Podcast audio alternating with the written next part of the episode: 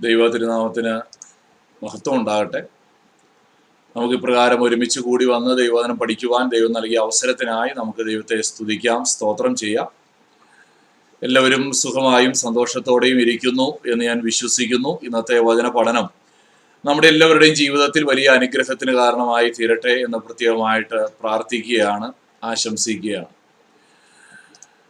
നമ്മൾ പഠിച്ചുകൊണ്ടിരുന്നത് റോമാ ലേഖനമാണല്ലോ. റോമാ ലേഖനം ഒൻപതാമത്തെ അധ്യായത്തിലേക്ക് നമ്മൾ പ്രവേശിക്കുകയാണ്. റോമാലേഖനം ഒൻപതാമത്തെ അധ്യായം നമ്മൾ പഠിക്കുമ്പോൾ എട്ട് എട്ട് വരെയുള്ള അധ്യായങ്ങൾ നമ്മൾ പഠിച്ചു കഴിഞ്ഞു. ഒൻപത് മുതലുള്ളതായ അധ്യായങ്ങൾ ഇതുവരെ പഠിച്ചു വന്നതിൽ നിന്നും കുറച്ച് വ്യത്യസ്തമായ ഒരു പഠനമാണ് എന്നുള്ളത് നാം മനസ്സിലാക്കണം. നമ്മൾ ഏകദേശം എബ്രാ റോമാലേഖനം ഒന്നു മുതൽ എട്ട് വരെയുള്ള അധ്യായങ്ങൾ പഠിച്ചു കഴിഞ്ഞു. നേർ പകുതി നമ്മൾ പഠിച്ചു കഴിഞ്ഞു. നീതീകരണത്തെക്കുറിച്ച് വിശുദ്ധീകരണത്തെക്കുറിച്ച് തേജസ്കരണത്തെക്കുറിച്ച് നമ്മൾ വളരെ ആഴമായി വളരെ വിശാലമായി നമ്മൾ പഠിച്ചു കഴിഞ്ഞു. ഇനി നമ്മൾ ഇതുമായി ബന്ധപ്പെട്ട് തന്നെയാണ് ഇനിയും പോകുന്നത്. എങ്കിലും നമുക്ക് നമ്മുടെ പഠനത്തിൽ വളരെ ശ്രദ്ധയോടെ ആയിരിക്കാം. ഞാൻ പറഞ്ഞതുപോലെ റോമാലേഖനത്തെ പതിനാറ് അധ്യായങ്ങളിൽ ആദ്യത്തെ എട്ട് അധ്യായങ്ങൾ നമ്മളെ പഠിപ്പിക്കുന്നത് വിശ്വാസത്താലുള്ള നീതീകരണം എന്ന വിഷയത്തെക്കുറിച്ചാണ്. ഒരു വ്യക്തി രക്ഷിക്കപ്പെടുന്നത് കൃപയാലല്ലോ വിശ്വാസം മൂലമെന്ന് എഫ് എസ് ലേഖനത്തിൽ പൗലോസ് പറയുന്നത് പോലെ കൃപയാൽ വിശ്വാസം മുഖാന്തരം ഒരു വ്യക്തി രക്ഷിക്കപ്പെടുകയാണ്. അതാണ് ആദ്യത്തെ എട്ട് അധ്യായങ്ങളിൽ പൗലോസ് അപ്പോസ്തോലൻ പഠിപ്പിക്കാനായിട്ട് ശ്രമിച്ചത്. എന്നാൽ ഒൻപത് മുതൽ പതിനൊന്ന് വരെയുള്ള രണ്ടാമത്തെ ഡിവിഷൻ അവിടെ ഇസ്രായേലിനോടുള്ള ബന്ധത്തിൽ ഈ വിഷയം എങ്ങനെയാണ് എന്നുള്ളത് പൗലോസ് അപ്പോസ്തോലൻ വിശദീകരിക്കുകയാണ്. ഇസ്രായേലിന്റെ ചരിത്രത്തിൽ എങ്ങനെയാണ് ഈ രക്ഷയുടെ അനുഭവം എന്നുള്ളത്? അല്ലെങ്കിൽ ഒന്നു മുതൽ എട്ട് വരെ പഠിച്ചതിന്റെ അടിസ്ഥാനത്തിൽ ഇസ്രായേലിനോട് ചേർത്ത് നിർത്തിക്കൊണ്ട് ചില ചോദ്യങ്ങൾക്ക് ഉത്തരം പറയുകയാണ് പൗലോസ് അപ്പോസ്തോലൻ ഇവിടെ ചെയ്യുന്നത്. പന്ത്രണ്ട് മുതൽ പതിനാറ് വരെയുള്ള അധ്യായങ്ങൾ പ്രാക്ടിക്കൽ ക്രിസ്ത്യൻ ലൈഫാണ്. ഈ രക്ഷിക്കപ്പെട്ട ഒരു ദൈവൈതൽ നീതീകരിക്കപ്പെട്ട ഒരു ദൈവൈതൽ അവന്റെ പ്രായോഗിക ജീവിതത്തിൽ എങ്ങനെയാകണം എന്നുള്ളതാണ് നമുക്ക് പഠിക്കാൻ കഴിയുന്നത്. വേറൊരു രീതിയിൽ വിഭജിച്ചാൽ ഒന്ന് മുതൽ എട്ട് വരെയുള്ള അധ്യായങ്ങൾ ഉപദേശപരമാണ് ഡോക്ട്രിനലാണ്. ഉപദേശപരമായ പഠനമാണ് ആദ്യത്തെ എട്ട് അധ്യായങ്ങൾ. ഒൻപത് മുതൽ പതിനൊന്ന് വരെയുള്ള വാക്യങ്ങൾ അധ്യായങ്ങൾ ഡിസ്പെൻസേഷനിലാണ് ചരിത്രപരമാണ്. ചരിത്രവുമായി ബന്ധപ്പെട്ട് ഇസ്രായേലിന്റെ ചരിത്രത്തിൽ രക്ഷയുടെ അനുഭവത്തെ കുറിച്ചാണ് നമ്മൾ പഠിക്കുന്നത്.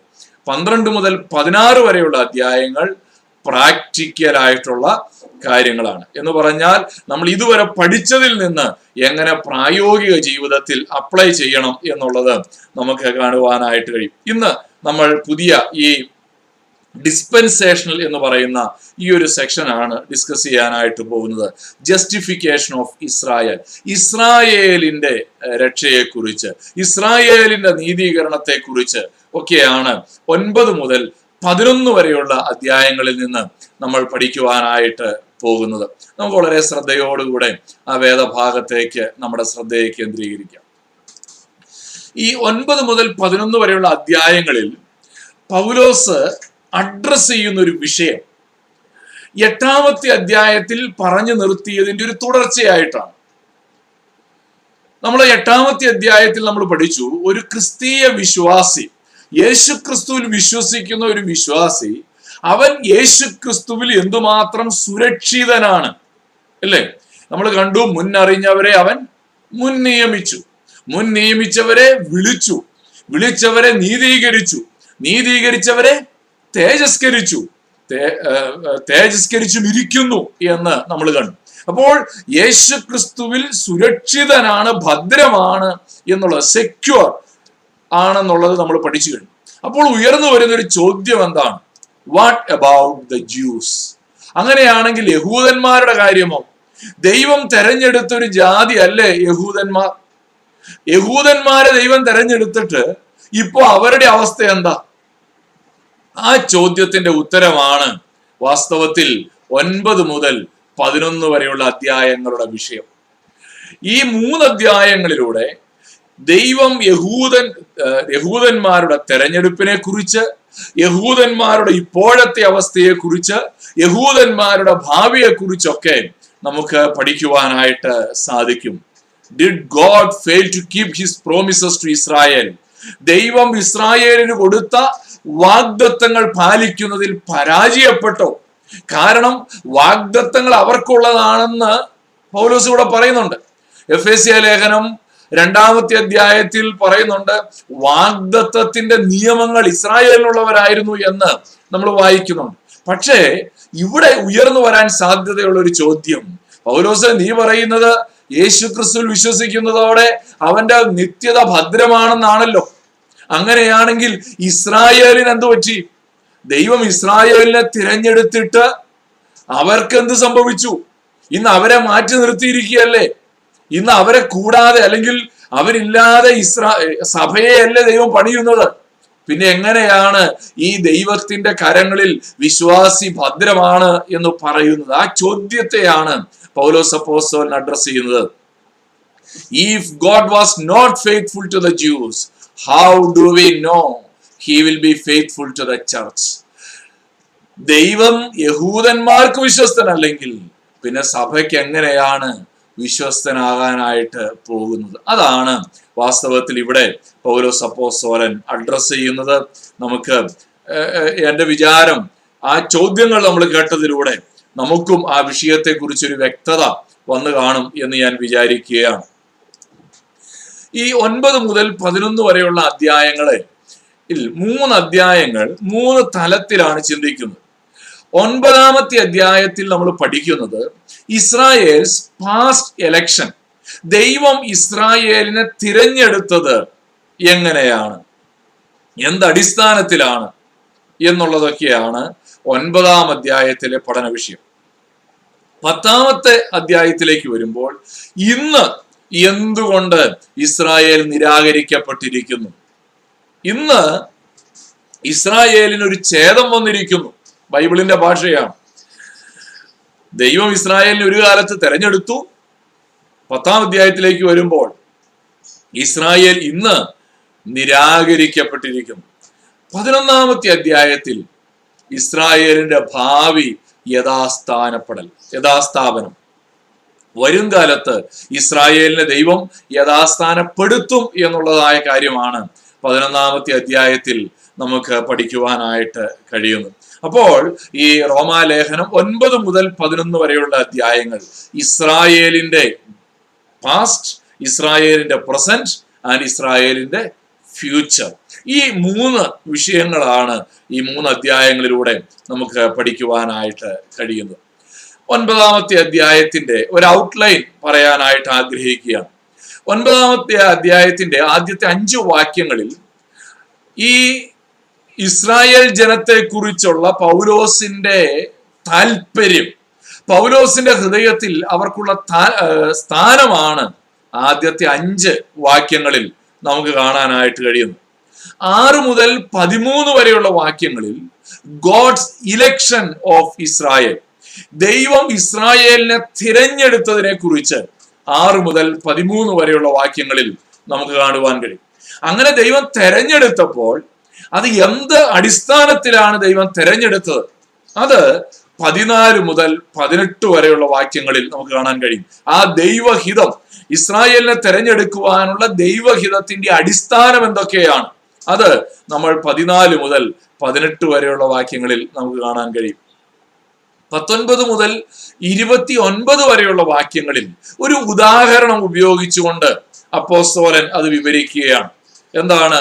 The potter and the clay കുശവന്റെ ഒരു ഉദാഹരണം. കുശവനും കളിമണ്ണും ഒരു മാതൃകയായിട്ട് എടുത്തിട്ട് അതിനോടുള്ള ബന്ധത്തിൽ പൗലോസ് അപ്പോസ്തോലൻ ഇസ്രായേലിന്റെ തെരഞ്ഞെടുപ്പിനെ കുറിച്ച് സംസാരിക്കുകയാണ്.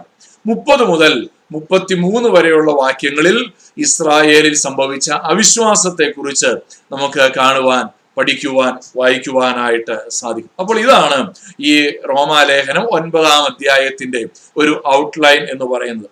നിങ്ങൾക്ക് മനസ്സിലായി കാണും എന്ന് ഞാൻ വിചാരിക്കുകയാണ്. ഇസ്രായേലിന്റെ തിരഞ്ഞെടുപ്പാണ് ഒൻപതാം അധ്യായത്തിലെ പ്രധാനപ്പെട്ട വിഷയം. ഇനി നമുക്ക് നമ്മുടെ വാക്യങ്ങളിലേക്ക് വേദഭാഗത്തേക്ക് കടന്നു വരാം.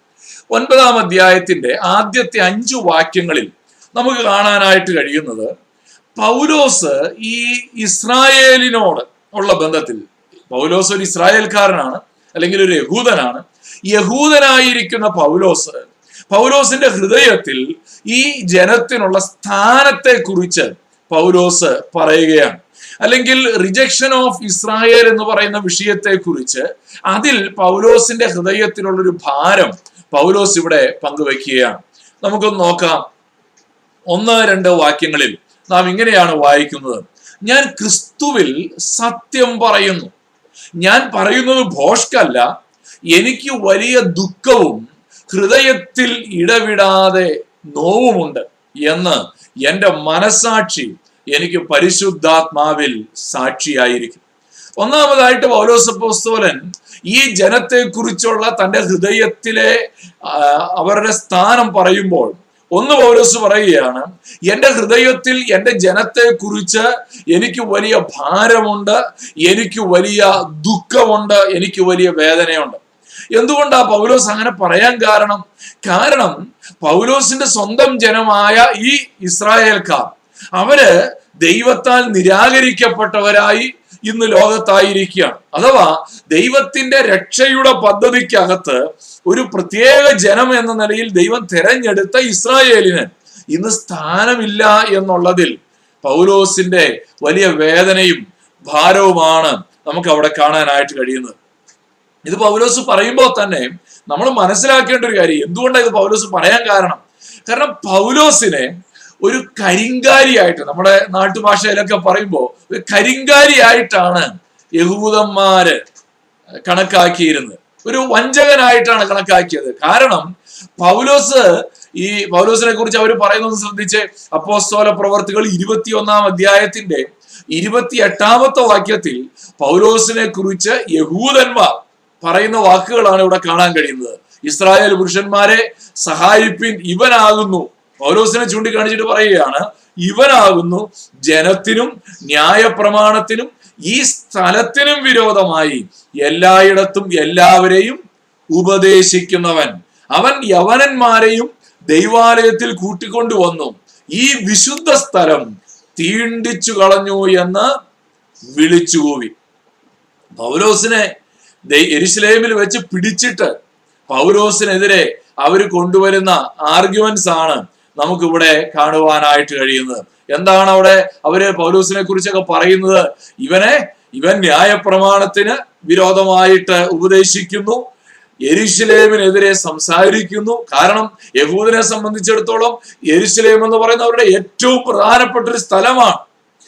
അങ്ങനെ വിചാരിക്കുമ്പോൾ യെരുശലേം ദൈവാലയത്തിലെ ഒരു അവരുടെ ആചാരത്തെ അവരുടെ ആരാധനാ രീതികളെ ഒക്കെ നിരാകരിച്ചുകൊണ്ട് അല്ലെങ്കിൽ അതൊക്കെ നിന്നുപോയി എന്ന് പഠിപ്പിക്കുന്ന ഒരു ഉപദേശം പൗലോസിൽ അവർ കാണുകയാണ്. അതുകൊണ്ട് പൗലോസിനെ കുറിച്ചുള്ള യഹൂദന്മാരുടെ ചിന്ത അവനൊരു വഞ്ചകനാണ് എന്നുള്ളതാണ്. എന്നാൽ പൗലോസ് ഇവിടെ പറയാൻ ശ്രമിക്കുന്നത് എന്താ? ഞാൻ അങ്ങനെ ഒരു വഞ്ചകനല്ല. എനിക്ക് നിങ്ങളെ കുറിച്ച് വേദനയുണ്ട്. എനിക്ക് നിങ്ങളെക്കുറിച്ച് ഭാരമുണ്ട്. അപ്പോസ്തല പ്രവർത്തികൾ ഇരുപത്തിനാലിന്റെ അഞ്ചിൽ വിചാരണയ്ക്ക് നിൽക്കുന്ന പൗലോസിനെതിരെ പരീശന്മാർ കൊണ്ടുവരുന്ന ആർഗ്യുമെന്റ്സ് നമുക്കിവിടെ കാണാൻ കഴിയുന്നുണ്ട്. ഈ പുരുഷനൊരു ബാധയും ലോകത്തിലുള്ള സകല യഹൂദന്മാരുടെയും ഇടയിൽ കലഹമുണ്ടാക്കുന്നവനും നസറായ മതത്തിന് മുമ്പനും എന്ന് ഞങ്ങൾ കണ്ടിരിക്കുന്നു. അവൻ ദൈവാലയം തീണ്ടിപ്പാനും ശ്രമിച്ചു. അവനെ ഞങ്ങൾ പിടിച്ചു. ഞങ്ങളുടെ ന്യായപ്രമാണ പ്രകാരം വിസ്തരിപ്പാൻ വിചാരിച്ചു. കണ്ടോ? അപ്പൊ പൗലോസിനെതിരെ ന്യായപ്രമാണ സംബന്ധമായി ചില ആർഗ്യുമെന്റ്സ് ഒക്കെ കൊണ്ടുവരികയാണ്. യഹൂദന്മാരുടെ ശത്രുവായി കാണുന്ന പൗലോസ് അവന്റെ ഹൃദയത്തിൽ നിന്ന് അവന് അവരെ കുറിച്ചുള്ള കരുതലും അവരെ കുറിച്ചുള്ള ഭാരവും ഒക്കെ ഇവിടെ പങ്കുവെക്കുകയാണ് പൗലോസ് നമുക്കറിയാം അവൻ ജാതികളുടെ ഇടയിലാണ് ജാതികളുടെ അപ്പോസ്തോലനാണ്. അവനെ ദൈവവും ജാതികളുടെ ഇടയിലെ ശുശ്രൂഷയ്ക്കായിട്ട് വിളിച്ചു വേർതിരിച്ചു. അങ്ങനെ വിളിച്ചു വേർതിരിച്ചു. അവൻ പ്രസംഗിക്കാൻ തുടങ്ങിയപ്പോൾ പൗലോസിന് ദൈവം കൊടുത്ത ഒരു വലിയ വെളിപ്പാടായിരുന്നു. ഒരു വലിയ മർമ്മമായിരുന്നു. Freedom from the law of Moses മോശയുടെ ന്യായ പ്രമാണത്തിൽ നിന്നുള്ള ഒരു വലിയ സ്വാതന്ത്ര്യത്തെ കുറിച്ച് പൗലോസ് പഠിപ്പിച്ചു. നമ്മൾ റോമാലേഖനം എട്ടാം അധ്യായം പഠിച്ച സമയത്ത് നമ്മൾ അവിടെ കണ്ടു. നമ്മൾ ന്യായപ്രമാണത്തിനല്ല കൃപയ്ക്കത്ര അധീനരാണ്. അപ്പോൾ ഈ ഉപദേശം പൗലോസ് വളരെ ശക്തമായി പഠിപ്പിച്ചപ്പോൾ യഹൂദന്മാർ അവനെതിരെ തിരിഞ്ഞു എന്നുള്ളതാണ്. അതുകൊണ്ട് പൗലോസ് പറയുകയാണ് എന്റെ ഹൃദയത്തിൽ നിങ്ങൾക്ക് വലിയ സ്ഥാനമുണ്ട്. നിങ്ങൾ ഇങ്ങനെ നിരാകരിക്കപ്പെട്ടതിൽ എനിക്ക് വേദനയുണ്ട് എനിക്ക് വലിയ ഭാരമുണ്ട് വലിയ ദുഃഖമുണ്ട്. പൗലോസ് സിനഗോഗുകളിലൊക്കെ പ്രസംഗിച്ചു. പല സ്ഥലങ്ങളിൽ നിന്നും അവൻ ഇറങ്ങി ഓടുന്ന രീതിയിൽ തല്ലി ഓടിക്കുന്ന രീതിയിലൊക്കെ പൗലോസിനെതിരെ യഹൂദന്മാർ തിരിഞ്ഞിട്ടുണ്ട്. എന്നാൽ പൗലോസ് അവരോട് തന്റെ ഹൃദയത്തിലെ വേദന പങ്കുവയ്ക്കുകയാണ്. പ്രിയപ്പെട്ടവരെ ഇവിടെ പൗലോസിന്റെ ഹൃദയത്തിന്റെ വേദന എന്താ? ഈ യഹൂദന്മാര് രക്ഷിക്കപ്പെട്ടിട്ടില്ല എന്നുള്ളൊരു വേദനയാണ്. ഈ യഹൂദ ജാതി എന്ന നിലയിൽ ദൈവത്തിന്റെ ജനം എന്ന നിലയിൽ അവർക്കൊരു പ്രത്യേക പദവിയൊക്കെയുണ്ട്. പക്ഷേ ഇപ്പോൾ അവരുടെ അവസ്ഥ അവർ ഇന്ന് നിരാകരിക്കപ്പെട്ടിരിക്കുന്നു. അവർ ദൈവ ദൈവത്തെ അവർ വിട്ടിരിക്കുന്നു എന്നുള്ളതാണ് പൗലോസിന്റെ ഹൃദയത്തിൽ അവരെ കുറിച്ചുള്ള വേദന. ഇന്ന് ദൈവോധനം കേട്ടുകൊണ്ടിരിക്കുമ്പോൾ നമ്മൾ നമ്മുടെ ഹൃദയത്തിലേക്ക് ഒന്ന് തിരിഞ്ഞു നോക്കണം. നമ്മുടെ കുടുംബത്തിലുള്ള പ്രിയപ്പെട്ടവര് നമ്മുടെ അയൽവക്കത്തുള്ള പ്രിയപ്പെട്ടവര് നമ്മുടെ രാജ്യത്തുള്ളവര് രക്ഷിക്കപ്പെടാത്തതിൽ നമുക്കൊരു വേദനയുണ്ടോ? നമ്മൾ നമ്മളോട് തന്നെ ഒന്ന് ചോദിക്കേണ്ട ഒരു ചോദ്യമാണ് പലപ്പോഴും നമുക്ക് ഇല്ലാത്തൊരു വലിയ പ്രശ്നം ഇത് തന്നെയാണ് നമ്മൾ ബൈബിൾ സ്റ്റഡി ഒക്കെ ചെയ്യുന്നുണ്ട്. പക്ഷേ നമ്മുടെ പ്രിയപ്പെട്ടവർ രക്ഷിക്കപ്പെടാത്തതിനെ കുറിച്ച് ദൈവത്തെ അറിയാത്തതിനെ കുറിച്ച് നമ്മുടെ ഹൃദയത്തിലൊരു ഭാരമില്ലെങ്കിൽ നമുക്ക് ഒരിക്കലും ദൈവത്തിന് പ്രയോജനമുള്ളവരായി നിൽപ്പാനായിട്ട് സാധിക്കുകയില്ല എന്നുള്ളതാണ്. ഈ എന്തുകൊണ്ടാണ് ആളുകൾ സുവിശേഷം അറിയാനാ പറയാനായിട്ട് പ്രസംഗിക്കാനായിട്ട് അനേക സ്ഥലങ്ങളിലേക്ക് കടന്നു പോകുന്നത് അതിനൊറ്റ കാരണമേ ഉള്ളൂ. ആ ജനത്തെ കുറിച്ച് അവരുടെ ഹൃദയത്തിൽ ഒരു വലിയ ഭാരമുണ്ട്. ഇന്ന് നമ്മുടെ ഹൃദയത്തിൽ അങ്ങനെ ഒരു ഭാരമുണ്ടോ? നിങ്ങൾ ഒരുപക്ഷെ ഓസ്ട്രേലിയയിലായിരിക്കാം നിങ്ങൾ ഒരുപക്ഷെ അമേരിക്കയിലായിരിക്കാം നിങ്ങൾ ഒരുപക്ഷെ കർണാടകയിലായിരിക്കാം നിങ്ങൾ ഒരുപക്ഷെ കേരളത്തിലായിരിക്കാം എവിടെയാണെങ്കിലും. നിങ്ങൾക്ക് നിങ്ങളുടെ പ്രിയപ്പെട്ടവരെ കുറിച്ച് ഒരു ഭാരം ഹൃദയത്തിൽ ഇല്ലെങ്കിൽ നമ്മൾ ദൈവത്തിന് പ്രയോജനപ്പെടാനായിട്ടില്ല പൗലോസിന്റെ ഈ ഹൃദയത്തിലെ ഭാരമാണ് കർത്താവിന്റെ വേലയ്ക്ക് വേണ്ടി ഓടുവാൻ കർത്താവിന്റെ വേലയിൽ അധ്വാനിപ്പാൻ പൗലോസിന് കാരണമായിട്ട് തീർന്നത്.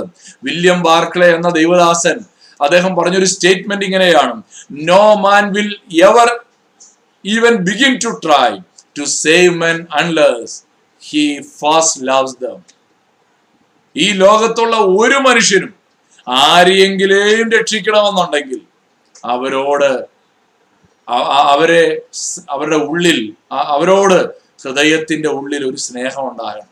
അവരുടെ അവരോട് ഹൃദയത്തിന്റെ ഉള്ളിൽ ഒരു സ്നേഹമുണ്ടെങ്കിലേ നമുക്ക് അവരോട് സുവിശേഷം പറയാനായിട്ട് പറ്റുള്ളൂ. ഞാൻ വിചാരിക്കുകയാണ് ചെറി ചെറിക്ക് ബാക്ക് പെയിൻ ആയിരുന്നല്ലോ. അപ്പോ നമ്മുടെ ഈ ബൈബിൾ സ്റ്റഡി ഗ്രൂപ്പിലൊക്കെ ഉള്ള പലരും ചെറിയ ഫോണിൽ വിളിച്ചു. ചിലർ ചെറിയ കാണാനായിട്ട് പോയി ചാണ്ടിച്ചനങ്ങളൊക്കെ ചെറിയ കാണാനായിട്ട് പോയി. അപ്പോ പലരും ചെറിയ വിളിക്കുകയും സംസാരിക്കുകയൊക്കെ ചെയ്യുമ്പോൾ പറയുന്നുണ്ട് അതെ എനിക്കും ഇതുപോലെ പണ്ട് ബാക്ക് പെയിൻ വന്നായിരുന്നു. പക്ഷെ ഞാൻ ഇന്ന ഡോക്ടറെ പോയി കണ്ടു. അദ്ദേഹം ഇങ്ങനൊരു പ്രത്യേക ട്രീറ്റ്മെന്റ് ചെയ്തു. അങ്ങനെയാണ് എന്റെ ബാക്ക് പെയിൻ മാറിയത്. എന്താ അങ്ങനെ പറയുന്നതിന്റെ പുറയിലുള്ള കാരണം? അതിന്റെ ചേതോവികാരം എന്ന് പറയുന്നത് ചെറിയോടുള്ള ഒരു സ്നേഹമാണ്. ചെറിയോട് നമ്മൾ അതിൽ നിന്ന് ചെറിയ രക്ഷപ്പെടുത്താനായിട്ട് നമ്മൾ പറഞ്ഞു കൊടുക്കുന്ന കാര്യങ്ങൾ. ഇത് തന്നെയാണ് സുവിശേഷവുമായി ബന്ധപ്പെട്ട് നമ്മൾ പഠിക്കേണ്ടത്. സുവിശേഷം ഒരു വ്യക്തിക്ക് കൊടുക്കാൻ കഴിയുന്ന ഏറ്റവും നല്ല സൊല്യൂഷനാണ്. അവൻ ഈ ലോകത്ത് നേരിടുന്നതും നിത്യതയിൽ നേരിടുന്നതുമായ വലിയ പ്രതിസന്ധികളെ മറികടക്കാൻ ഒരു മനുഷ്യനെ സഹായിക്കുന്ന ഒരേ ഒരു പരിഹാരം അത് സുവിശേഷമാണ്. ആ സുവിശേഷം ഒരാളോട് പറയണമെങ്കിൽ പൗലോസ് തന്നെ പറയുന്നുണ്ടല്ലോ ഞാൻ പലവട്ടം അടി കൊണ്ടു. ഇത്രയേറെ അടി കൊണ്ടിട്ടും ഈ സുവിശേഷം പൗലോസ് പ്രസംഗിക്കാൻ കാരണം തന്റെ ജനത്തെക്കുറിച്ച് അദ്ദേഹത്തിന്റെ ഹൃദയത്തിലുണ്ടായിരുന്ന ഭാരമാണ്. ഇന്ന് നമുക്ക് നമ്മുടെ ജീവിതത്തിലും അത് പരിശോധിക്കുവാനായിട്ട് ഇടയായി തീരട്ടെ ഇവിടെ പൗലോസ് പറയുന്നുണ്ട് രണ്ട് സാക്ഷികളുണ്ട് എനിക്ക് ഇങ്ങനെ ദുഃഖമുണ്ട് എന്നുള്ളതിന്. എന്റെ ഹൃദയത്തിൽ ഇടവിടാതെ നോവുണ്ട്. ആ വേദനയൊന്ന് നോക്കിയേ അത് തുടർച്ചയായിട്ടുള്ള നോവാണ്. ഇല്ല വല്ല കാലത്ത് ഒരു പ്രസംഗം കേൾക്കുമ്പോൾ ഉള്ള നോവല്ല. നമുക്കൊക്കെ പലപ്പോഴും അങ്ങനെ ഇല്ലേ? സുവിശേഷ വേലയെ കുറിച്ച് ഉള്ള ഒരു പ്രസംഗമൊക്കെ കേൾക്കുമ്പോൾ നമ്മുടെ ഉള്ളിൽ ഒരു ഭാരമുണ്ട്. പക്ഷെ പൗലോസിന്റെ ഹൃദയത്തിൽ അങ്ങനല്ല. ഇടവിടാതെ ഒരു നോവ് പൗലോസ് അപ്പോസ്തോലൻ അനുഭവിച്ചുകൊണ്ടിരിക്കുകയാണ്. രണ്ട് സാക്ഷികളെ കുറിച്ച് അവിടെ പറയുന്നുണ്ട്. ഒന്ന് ഹിസ് പൊസിഷൻ ഇൻ ക്രൈസ്റ്റ് ഒന്നാം വാക്യം മലയാളത്തിൽ തുടങ്ങുന്നത് തന്നെ ഇങ്ങനെയാണ്. ഞാൻ ക്രിസ്തുവിൽ സത്യം പറയുന്നു. ഞാൻ പറയുന്നത് സത്യമാണെന്നുള്ളതിന് ഒന്നാമത്തെ സാക്ഷി എന്ന് പറയുന്നത് ഞാൻ ക്രിസ്തുവിലായിരിക്കുന്നു എന്ന പദവിയാണ്. രണ്ട് എന്റെ മനസ്സാക്ഷിയാണ്. എനിക്ക് പരിശുദ്ധാത്മാവിൽ സാക്ഷിയായിരിക്കുന്നു.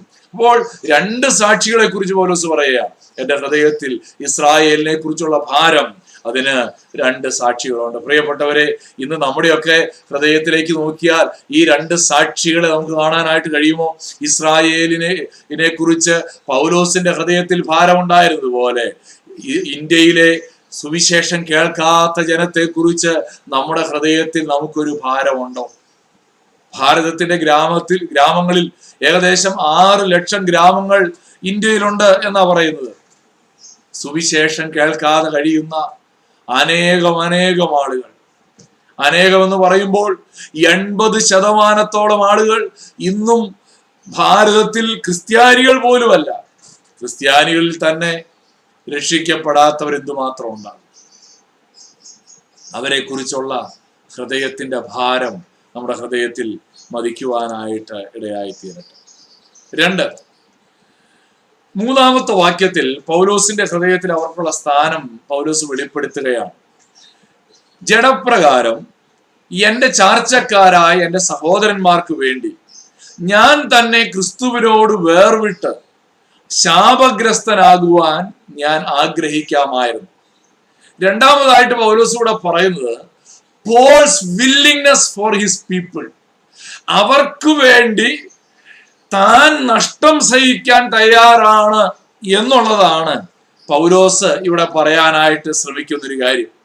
Paul's willingness for his people. നിങ്ങൾക്ക് വല്ല സാധ്യതകളും ഉണ്ടെങ്കിൽ അതിനുവേണ്ടി എന്ത് ത്യാഗവും സഹിക്കാൻ ഞാൻ തയ്യാറാണ് എന്നുള്ളതാണ് പൗലോസ പോസ്തോലൻ ഇവിടെ പറയാനായിട്ട് ശ്രമിക്കുന്ന ഒരു കാര്യം. നമുക്കറിയാം പൗലോസ് തന്റെ ജീവിതത്തിൽ സുവിശേഷത്തിന് വേണ്ടി പല കാര്യങ്ങളും നഷ്ടപ്പെടുത്തിയ ഒരു വ്യക്തിയാണ്. ഫിലിപ്പിയ ലേഖനം മൂന്നാം അധ്യായത്തിന്റെ ഏഴ് എട്ടും വാക്യങ്ങളിൽ നമ്മൾ വായിക്കുന്നുണ്ട് എങ്കിലും എനിക്ക് ലാഭമായിരുന്നതൊക്കെയും ഞാൻ ക്രിസ്തു നിമിത്തം ഛേദം എന്ന് എണ്ണിയിരിക്കുന്നു. അത്രയുമല്ല എന്റെ കർത്താവായ ക്രിസ്തുവേശുവിനെ കുറിച്ചുള്ള പരിജ്ഞാനത്തിന്റെ ശ്രേഷ്ഠ നിമിത്തം ഞാൻ ഇപ്പോഴും എല്ലാം ഛേദം എന്ന് എണ്ണുന്നു. പൗലോസിനെ സംബന്ധിച്ചിടത്തോളം സുവിശേഷത്തിന് വേണ്ടി നഷ്ടപ്പെടുത്തുവാൻ തയ്യാറായി നഷ്ടമാകാൻ തയ്യാറായ ചെലവാകുവാൻ ചെലവഴിക്കപ്പെടുവാൻ പൗലോസിന്റെ വില്ലിങ്നെസ് നമുക്കിവിടെ കാണുവാനായിട്ട് കഴിയുന്നുണ്ട്. ആ ഒരു ആശയത്തിൽ പൗലോസ് ഇവിടെ അത് പറയുകയാണ്. മോശയെ കുറിച്ച് നമ്മൾ വായിക്കുന്നുണ്ട്.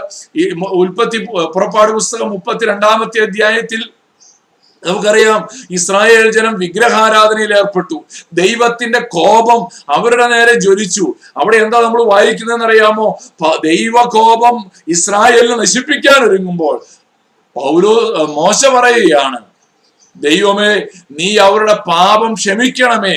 അല്ലെങ്കിൽ നീ എഴുതിയ നിന്റെ പുസ്തകത്തിൽ നിന്ന് എന്റെ പേര് മായ്ച്ചു കളയണമേ എന്ന് പറഞ്ഞാൽ മോശ പറയുന്നതാണ് കർത്താവെ എന്റെ ജീവൻ അങ്ങ് എടുത്തിട്ട് നീ അവരെ നശിപ്പിക്കാതെ അവരോട് ക്ഷമിക്കണമേ. ഇതാ മോശ പറയുന്നത് എന്ന് പറഞ്ഞാൽ അങ്ങനെ ഒരു സാധ്യതയുണ്ടെങ്കിൽ അങ്ങനെ മരിക്കാനുള്ള വില്ലിങ്നെസ് മോശ അവിടെ പങ്കുവെക്കുകയാണ് ഇതേ ആശയത്തിലാണ് ഇവിടെ പൗലോസ് അപ്പോസോലിനും പറയുന്നത്. പൗലോസ് പറയുകയാണ് if possible he was willing to be curse for the Jews യഹൂദന്മാർ രക്ഷിക്കപ്പെടാൻ വേണ്ടി യഹൂദന്മാർ ദൈവസന്നിധിയിൽ ദൈവസന്നിധിയിലേക്ക് അടുത്തു വരുവാൻ ഇടയായി തീരേണ്ടതിന് വേണ്ടി എന്ത് നഷ്ടവും സഹിക്കാൻ ഇഫ് പോസിബിൾ അങ്ങനെ ഒരു വഴി ഉണ്ടെങ്കിൽ എന്നുള്ള ഒരു ഹൈപ്പോത്തറ്റിക്കൽ ആയിട്ടുള്ള ഒരു ആർഗ്യുമെന്റ് പൗലോസ് ഇവിടെ മുന്നോട്ട് വെക്കുകയാണ്. പ്രിയപ്പെട്ടവരെ സുവിശേഷത്തിന് വേണ്ടി ഒരു കൂട്ടം ജനത്തിന് വേണ്ടി അവരെ രക്ഷിക്കാൻ വേണ്ടി അവരെ ദൈവസ്നേഹം അറിയാൻ വേണ്ടി എന്ത് ത്യാഗവും സഹിക്കാൻ തയ്യാറാണ് എന്നുള്ളതാണ് അവരോടുള്ള പൗലോസിന്റെ സ്നേഹത്തിന്റെ ഒരു അളവുകോലായിട്ട് നമ്മൾ മനസ്സിലാക്കേണ്ടത്. It's an expression of his love for his people തന്റെ ജനത്തെക്കുറിച്ച് പൗലോസിന്റെ ഹൃദയത്തിലുള്ള ഒരു വലിയ സ്നേഹം ഒരു വലിയ താല്പര്യം പൗലോസ് ഇവിടെ കൃത്യമായിട്ട് പങ്കുവെക്കുകയാണ്. നമ്മൾ തിരുവചനത്തിൽ എന്താ വായിക്കുന്നത് നോക്കിയാട്ടെ? ഒന്ന് കുരിന്ത്യ ലേഖനം ഒൻപതാമത്തെ അധ്യായം നമ്മൾ വായിക്കുമ്പോൾ പൗലോസിന്റെ ഈ വില്ലിങ്നെസ്സിന്റെ ആഴം നമുക്ക് കാണാനായിട്ട് കഴിയും. പത്തൊൻപതാമത്തെ വാക്യം ഒന്ന് കുരിന്തർ ഒൻപതിന്റെ പത്തൊൻപതിൽ നമ്മൾ വായിക്കുന്ന ഇങ്ങനെയാണ്. ഇങ്ങനെ ഞാൻ കേവലം സ്വതന്ത്രനെങ്കിലും അധികം പേരെ നേടേണ്ടതിന് ഞാൻ എന്നെ തന്നെ എല്ലാവർക്കും ദാസനാക്കി. യഹൂദന്മാരെ നേടേണ്ടതിന് ഞാൻ യഹൂദന്മാർക്ക് യഹൂദനെ പോലെയായി. ന്യായപ്രമാണത്തിന് കീഴുള്ളവരെ നേടേണ്ടതിന് ഞാൻ ന്യായപ്രമാണത്തിന് കീഴുള്ളവൻ അല്ല എങ്കിലും ന്യായപ്രമാണത്തിന് കീഴുള്ളവനെ പോലെയായി. ദൈവത്തിന് ന്യായപ്രമാണമില്ലാത്തവനാകാതെ ക്രിസ്തുവിന് ന്യായപ്രമാണം ഉള്ളവനായിരിക്കെ.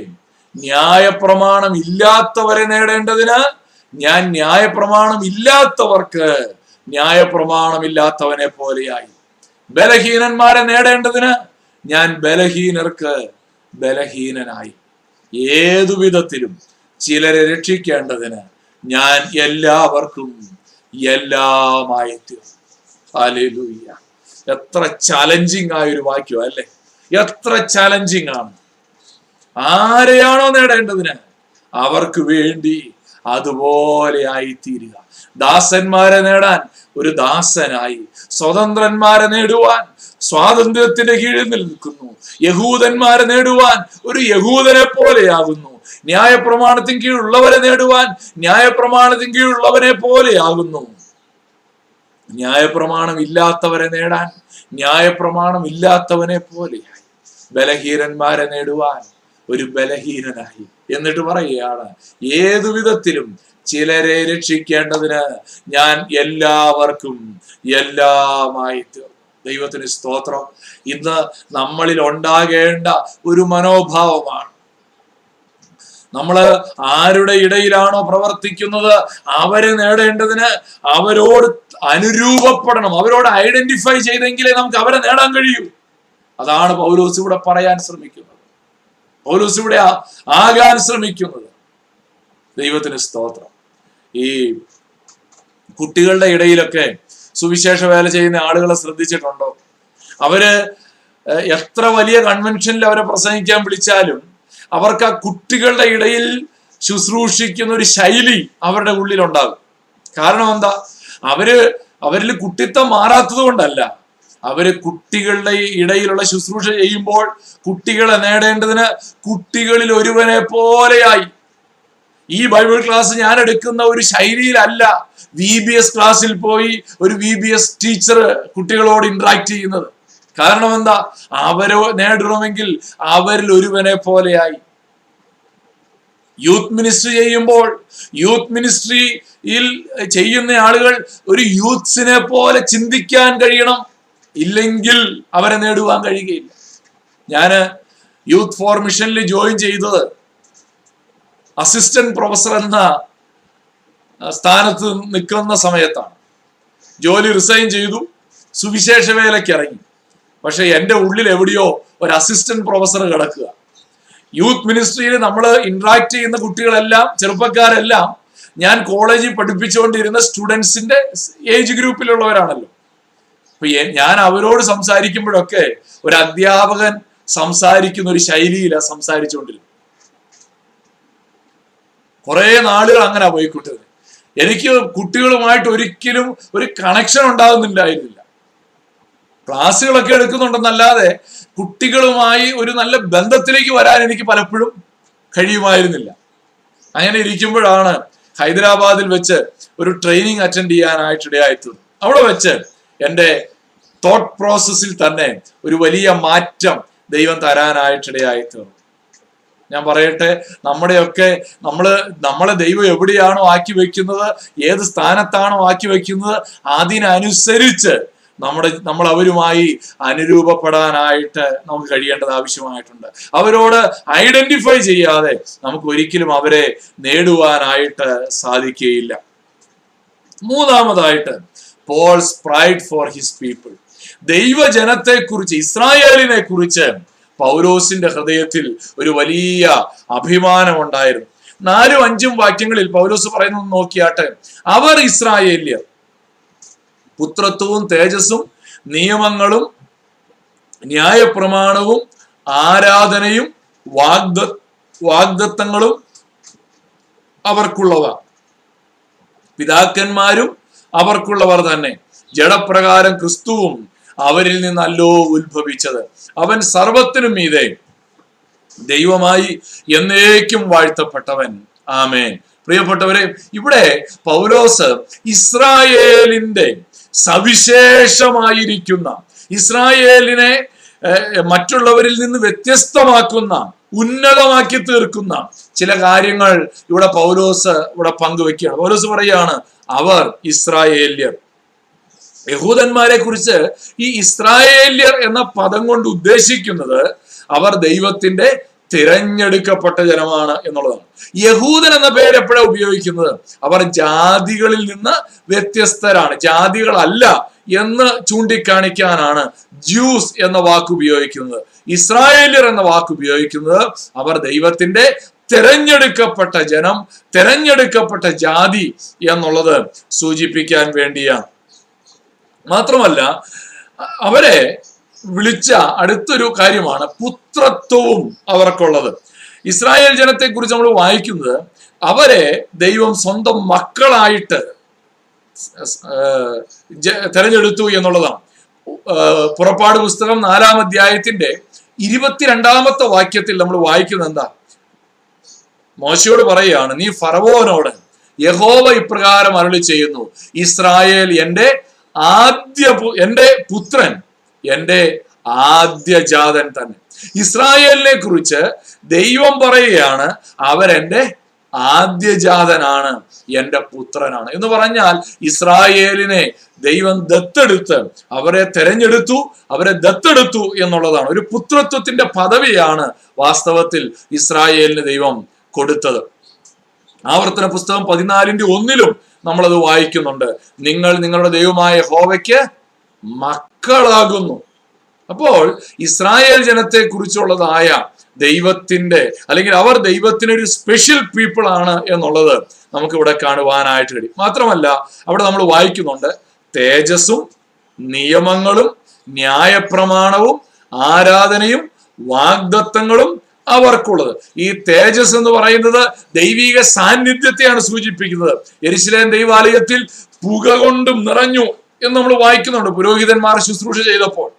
അവിടെ പുരോഹിതന്മാർക്ക് നിൽക്കാൻ കഴിയാതെ വണ്ണം അവിടെ മേഘം കൊണ്ട് നിറഞ്ഞു എന്ന് നമ്മൾ വായിക്കുന്നുണ്ട്. അത് ദൈവത്തിന്റെ സാന്നിധ്യത്തെ സൂചിപ്പിക്കുകയാണ്. മാത്രമല്ല അവിടെ നമ്മൾ വായിക്കുന്നുണ്ട് നിയമങ്ങളും അവർക്കുള്ളത്. Covenants Abrahamic covenants Mosaic covenants Davidic covenants and new covenants ഈ നാല് കവനൻസിനെ കുറിച്ചാണ് നമുക്ക് പ്രധാനമായും ബൈബിളിൽ കാണാൻ കഴിയുന്നത്. ചിലരൊക്കെ യോശുവായുടെ ഒരു കവനന്റ് കൂടെ ചിലർ ഇതിന്റെ കൂടെ പറയാറുണ്ട്. എങ്കിലും ഈ ഉടമ്പടികളെ കുറിച്ച് പറയുമ്പോൾ ഈ പുതിയ നിയമം വരു വരുന്ന സമയത്താണല്ലോ ഇത് എഴുതുന്നത്. അതുകൊണ്ട് പഴയ നിയമത്തിലെ നിയമങ്ങളെ കുറിച്ച് പറയണം. അബ്രഹാമിനോട് ദൈവം നിയമം ചെയ്തു മോശയോട് ദൈവം നിയമം ചെയ്തു ദാവീദിനോട് ദൈവം ഒരു നിയമം ചെയ്യുന്നുണ്ട്. നിന്റെ സന്തതി ആയിരിക്കും ഇനി ഇസ്രായേലിൽ രാജസ്ഥാനത്തിരിക്കുന്നത് എന്നുള്ളത്. അല്ലെ? ചെങ്കോൽ യഹൂദായുടെ യഹൂദായിൽ നിന്ന് നീങ്ങിപ്പോവുകയില്ല എന്നൊക്കെ നമ്മൾ വായിക്കുന്നുണ്ട് അപ്പോൾ ഈ ഉടമ്പടികൾ ആർക്കുള്ളതാണ്? ഈ നിയമങ്ങൾ ആർക്കുള്ളതാണ്? അത് ഇസ്രായേലിനുള്ളത്. ആ നിലയിൽ അവർ പ്രത്യേകതയുള്ളവരാണ്. ഇതിനെക്കുറിച്ചൊക്കെ ഒത്തിരി വിശദമായിട്ട് വേണമെങ്കിൽ നമുക്ക് പഠിക്കാം. പക്ഷെ ഞാൻ അങ്ങനെ അത്രയും ഡീപ്പായിട്ട് പോയാൽ നമ്മൾ റോമാലേഖന പഠനം എന്നുള്ളത് വിട്ട് ആ ടോപ്പിക്കൽ സ്റ്റഡിയിലേക്ക് പോകും.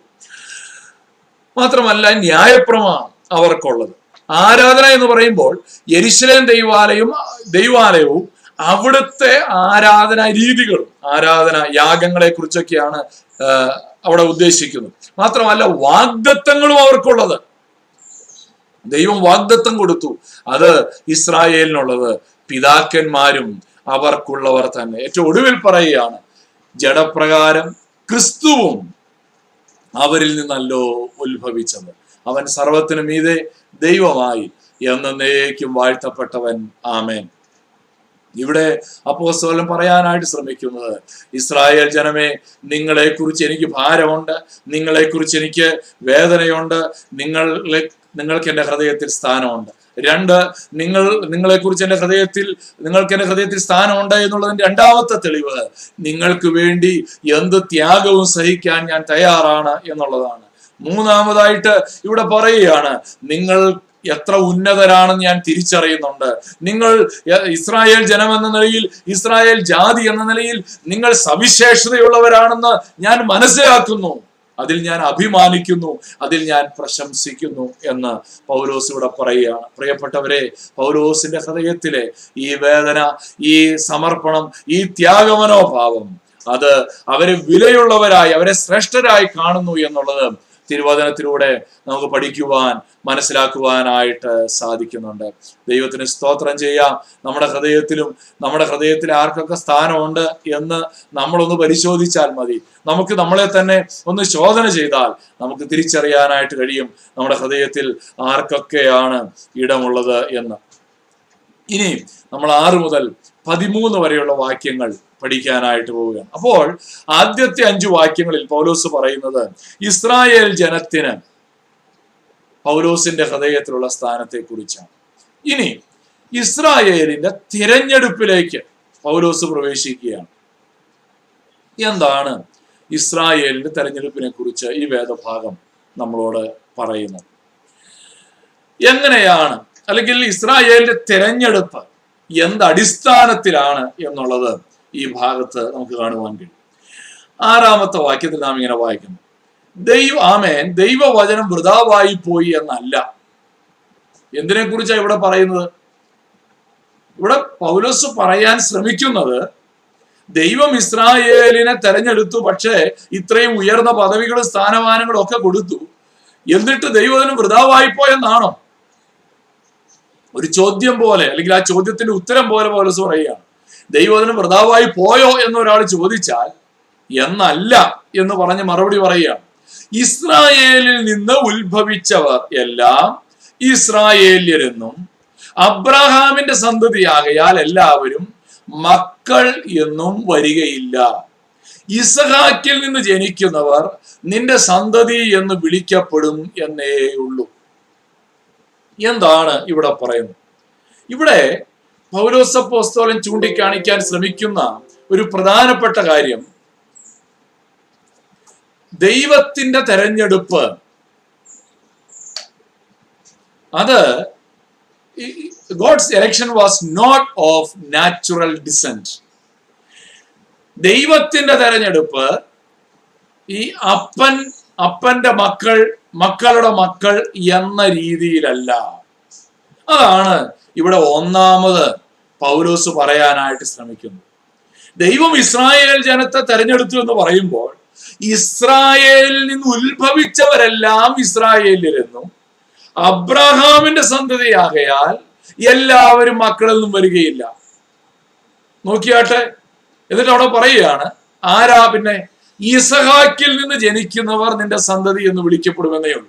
അബ്രഹാമിന്റെ സന്തതി ആയതുകൊണ്ട് എല്ലാവരും ഇസ്രായേലരാവുകയില്ല നമുക്കറിയാം അത് അല്ലേ? നമുക്കറിയാം എട്ട് ഒമ്പത് വാക്യങ്ങളിലും നോക്കിയേ. അതിന്റെ അർത്ഥം എന്താണെന്ന് പൗലോസ് അവിടെ തന്നെ വിശദീകരിക്കുകയാണ്. ജഡപ്രകാരം ജനിച്ച മക്കളല്ല ദൈവത്തിന്റെ മക്കൾ. വാഗ്ദത്ത സന്ത വാഗ്ദത്ത പ്രകാരം ജനിച്ച മക്കളെ അത്രേ സന്തതി എന്ന് എണ്ണുന്നു. ഈ സമയത്തേക്ക് ഞാൻ വരും. അപ്പോൾ സാറയ്ക്ക് ഒരു മകൻ ഉണ്ടാകുമെന്നല്ലോ വാഗ്ദത്ത വചനം.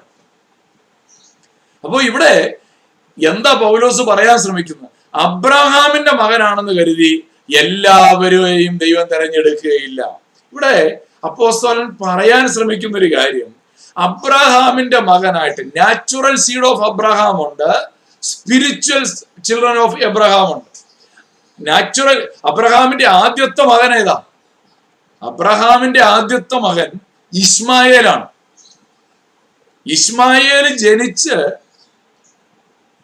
പ്രായമാ പത്ത് പതിമൂന്ന് വയസ്സ് കഴിഞ്ഞതിന് ശേഷമാണ് ഇസാഖ് ജനിക്കുന്നത്. അപ്പോ ഇസ്രായേലിനെ സംബന്ധിച്ചിടത്തോളം ആദ്യ യാതന്മാർക്ക് വലിയ സ്ഥാനമുണ്ട്. അങ്ങനെയാണെങ്കിൽ ഇസ്മായേലിന്റെ ഇസ്മായേലും ഇസ്മായേലിന്റെ സന്തതിയും ഒക്കെ ഇസ്രായേലിന്റെ കൂട്ടത്തിലുള്ളവരാണോ? അല്ല. ജഡപ്രകാരം ജനിച്ചവരെ അല്ല ദൈവം തെരഞ്ഞെടുക്കുന്നത്. നോക്കിയാട്ട് ഗലാത്യാലേഖനം നാലാം അധ്യായം ഇരുപത്തിരണ്ട് ഇരുപത്തിമൂന്ന് വാക്യങ്ങൾ നമ്മൾ വായിക്കുന്നു. എന്നോട് പറവീൻ. അബ്രഹാമിന് രണ്ട് പുത്രന്മാരുണ്ടായിരുന്നു. ഒരുവൻ ദാസി പ്രസവിച്ചവൻ ഒരുവൻ സ്വതന്ത്ര പ്രസവിച്ചവൻ എന്ന് എഴുതിയിരിക്കുന്നുവല്ലോ. ദാസിയുടെ മകൻ ജഡപ്രകാരവും സ്വതന്ത്രയുടെ മകനോ വാഗ്ദത്തത്താലും ജനിച്ചിരിക്കുന്നു. ഇവിടെ പൗലോസ് പറയാൻ ശ്രമിക്കുന്ന എന്താ? ഇസ്മായേലിന്റെ ജനനം അത് ജഡപ്രകാരമുള്ള ജനനമാണ്. എന്നാൽ ഒരു വാഗ്ദത്ത സന്തതിയുണ്ട്. അത് ആരാണ് അത് ഇസഹാക്കാണ്. ദൈവം ആരെയാ തെരഞ്ഞെടുത്തത്?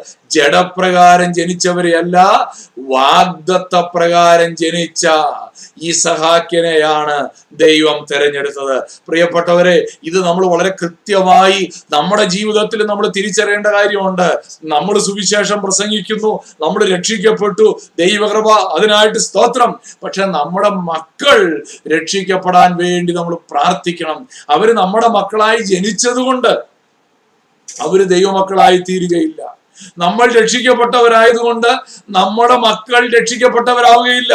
അവർ വ്യക്തിപരമായി ഈ ദൈവിക വാഗ്ദത്തമായ വിശ്വസിച്ചാൽ രക്ഷിക്കപ്പെടും എന്ന വാഗ്ദത്തം അവർ വിശ്വസിക്കാനും ഏറ്റെടുക്കുവാനുമായിട്ട് അവർക്ക് കഴിയേണ്ടത് ആവശ്യമായിട്ടുണ്ട്.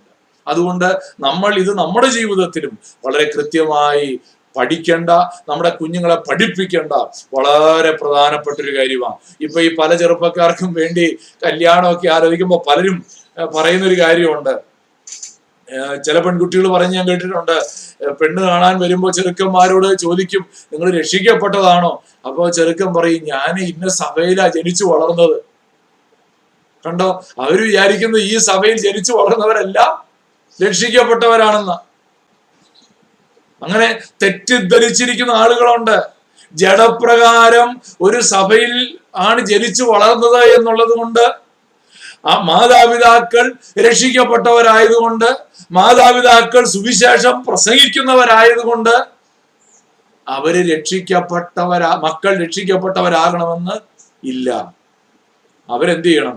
വ്യക്തിപരമായി യേശുവിനെ ജീവിതത്തിന്റെ രക്ഷിതാവും കർത്താവുമായി സ്വീകരിക്കണം. അതുകൊണ്ട് യേശു കർത്താവ് പറഞ്ഞു നോക്കിയാട്ടെ യോഹന്നാൻ എട്ടിന്റെ മുപ്പത്തി ഒൻപതിൽ യേശു കർത്താവ് പറയുകയാണ് അവർ അവനോട് യേശുവിനോട് യഹൂദന്മാർ പറയാണ് അബ്രഹാം ആകുന്നു ഞങ്ങളുടെ പിതാവ് എന്ന് ഉത്തരം പറഞ്ഞതിന് യേശു അവരോട് നിങ്ങൾ അബ്രഹാമിന്റെ മക്കളെങ്കിൽ അബ്രഹാമിന്റെ പ്രവർത്തികളെ ചെയ്യുമായിരുന്നു. അവർ അവർ വലിയ അഭിമാനത്തോടെ പറയുകയാണ് ഞങ്ങൾ അബ്രഹാമിന്റെ മക്കളാണ്. പക്ഷെ യേശു കർത്താവ് എന്താ പറഞ്ഞത്? "എ- എനിക്ക് അങ്ങനെ തോന്നുന്നില്ലല്ലോ. നിങ്ങൾ അബ്രഹാമിന്റെ മക്കളായിരുന്നു എങ്കിൽ നിങ്ങൾ എന്ത് ചെയ്തേനെ? അബ്രഹാമിന്റെ പ്രവർത്തികളെ ചെയ്തേനെ. യഹൂദന്മാരെ നാച്ചുറൽ ഡിസൻഡന്റ് ആണ്. അബ്രഹാമിന്റെ സന്തതിയാണ്. പക്ഷെ ദൈവം ആ നിലയിലല്ല അവരെ കണക്കാക്കുന്നത് എന്ന് ഈ തിരുവചനം നമ്മളെ ഓർമ്മപ്പെടുത്തുകയാണ്. മത്തായി എഴുതിയ സുവിശേഷം മൂന്നാമത്തെ അധ്യായം ഒൻപതാമത്തെ വാക്യത്തിൽ യേശു കർത്താവ് പറഞ്ഞ വളരെ മനോഹരമായ ഒരു വാക്യമുണ്ട്. അബ്രഹാം യേശു കർത്താവ് അല്ല യോഹന്നാൻ സ്നാപകൻ. യോഹന്നാൻ സ്നാപകൻ പറയുകയാണ് അബ്രഹാം ഞങ്ങൾക്ക് പിതാവായിട്ടുണ്ട് എന്ന് ഉള്ളം കൊണ്ട് പറയാൻ തുനിയരുത്. യഹൂദന്മാരോട് പറയുകയാണ് അബ്രഹാം ഞങ്ങൾക്ക് പിതാവായിട്ടുണ്ടെന്ന് പറഞ്ഞ് അതിൽ വലിയ അഭിമാനം കൊള്ളാൻ നിങ്ങൾ തുനിയരുത്. എന്നിട്ട് പറയുകയാണ് ഈ കല്ലുകളിൽ നിന്ന് അബ്രഹാമിന് മക്കളെ ഉളവാക്കുവാൻ ദൈവത്തിന് കഴിയും എന്ന് ഞാൻ നിങ്ങളോട് പറയുന്നു. യോഹന്നാൻ സ്നാപകൻ പ്രവചനമായിട്ട് വിളിച്ചു പറയുകയാണ്. നിങ്ങൾ വലിയ അഭിമാനമായിട്ട് പറയരുത്. ഈ അബ്രഹാമിന് മക്കളാ ഞങ്ങളെന്ന്. ഈ കിടക്കുന്ന കല്ല് കണ്ടോ? ഈ കല്ലിൽ നിന്ന് പോലും അബ്രഹാമിന് മക്കളെ ഉളവാക്കാൻ ദൈവത്തിന് കഴിയും. ഏതാ ആ കല്ല്? ഏതാണ് ആ കല്ല്? ആ കല്ല് നമ്മൾ ഓരോരുത്തരുമാണ് നമ്മൾ ആരും അബ്രാഹാമിന്റെ വംശപാരമ്പര്യത്തിൽ ജനിച്ചവരല്ല. നമ്മൾ ആരും യഹൂദ ഗോത്ര ഇസ്രായേൽ ഗോത്രങ്ങളിലുള്ളവരല്ല. പക്ഷേ കല്ലുകളിൽ നിന്ന് അബ്രഹാമിന് മക്കളെ ഉളവാക്കിയുന്നത് പോലെ ദൈവം ഈ ലോകത്ത് ചിന്നിച്ചിതറിക്കിടന്ന കല്ലുകളായിരുന്ന ജാതികളിൽ നിന്ന് തിരഞ്ഞെടുത്ത ദൈവം അബ്രഹാമിന്റെ സന്തതിയോട് കൂട്ടിച്ചേർക്കുകയാണ്. ഇതാണ് വേദപുസ്തകത്തിന്റെ ഉപദേശം. പ്രിയപ്പെട്ടവരെ കല്ലുകളിൽ നിന്ന് പോലും അബ്രഹാമിന് മക്കളെ ഉളവാക്കാൻ ദൈവത്തിന് കഴിയും.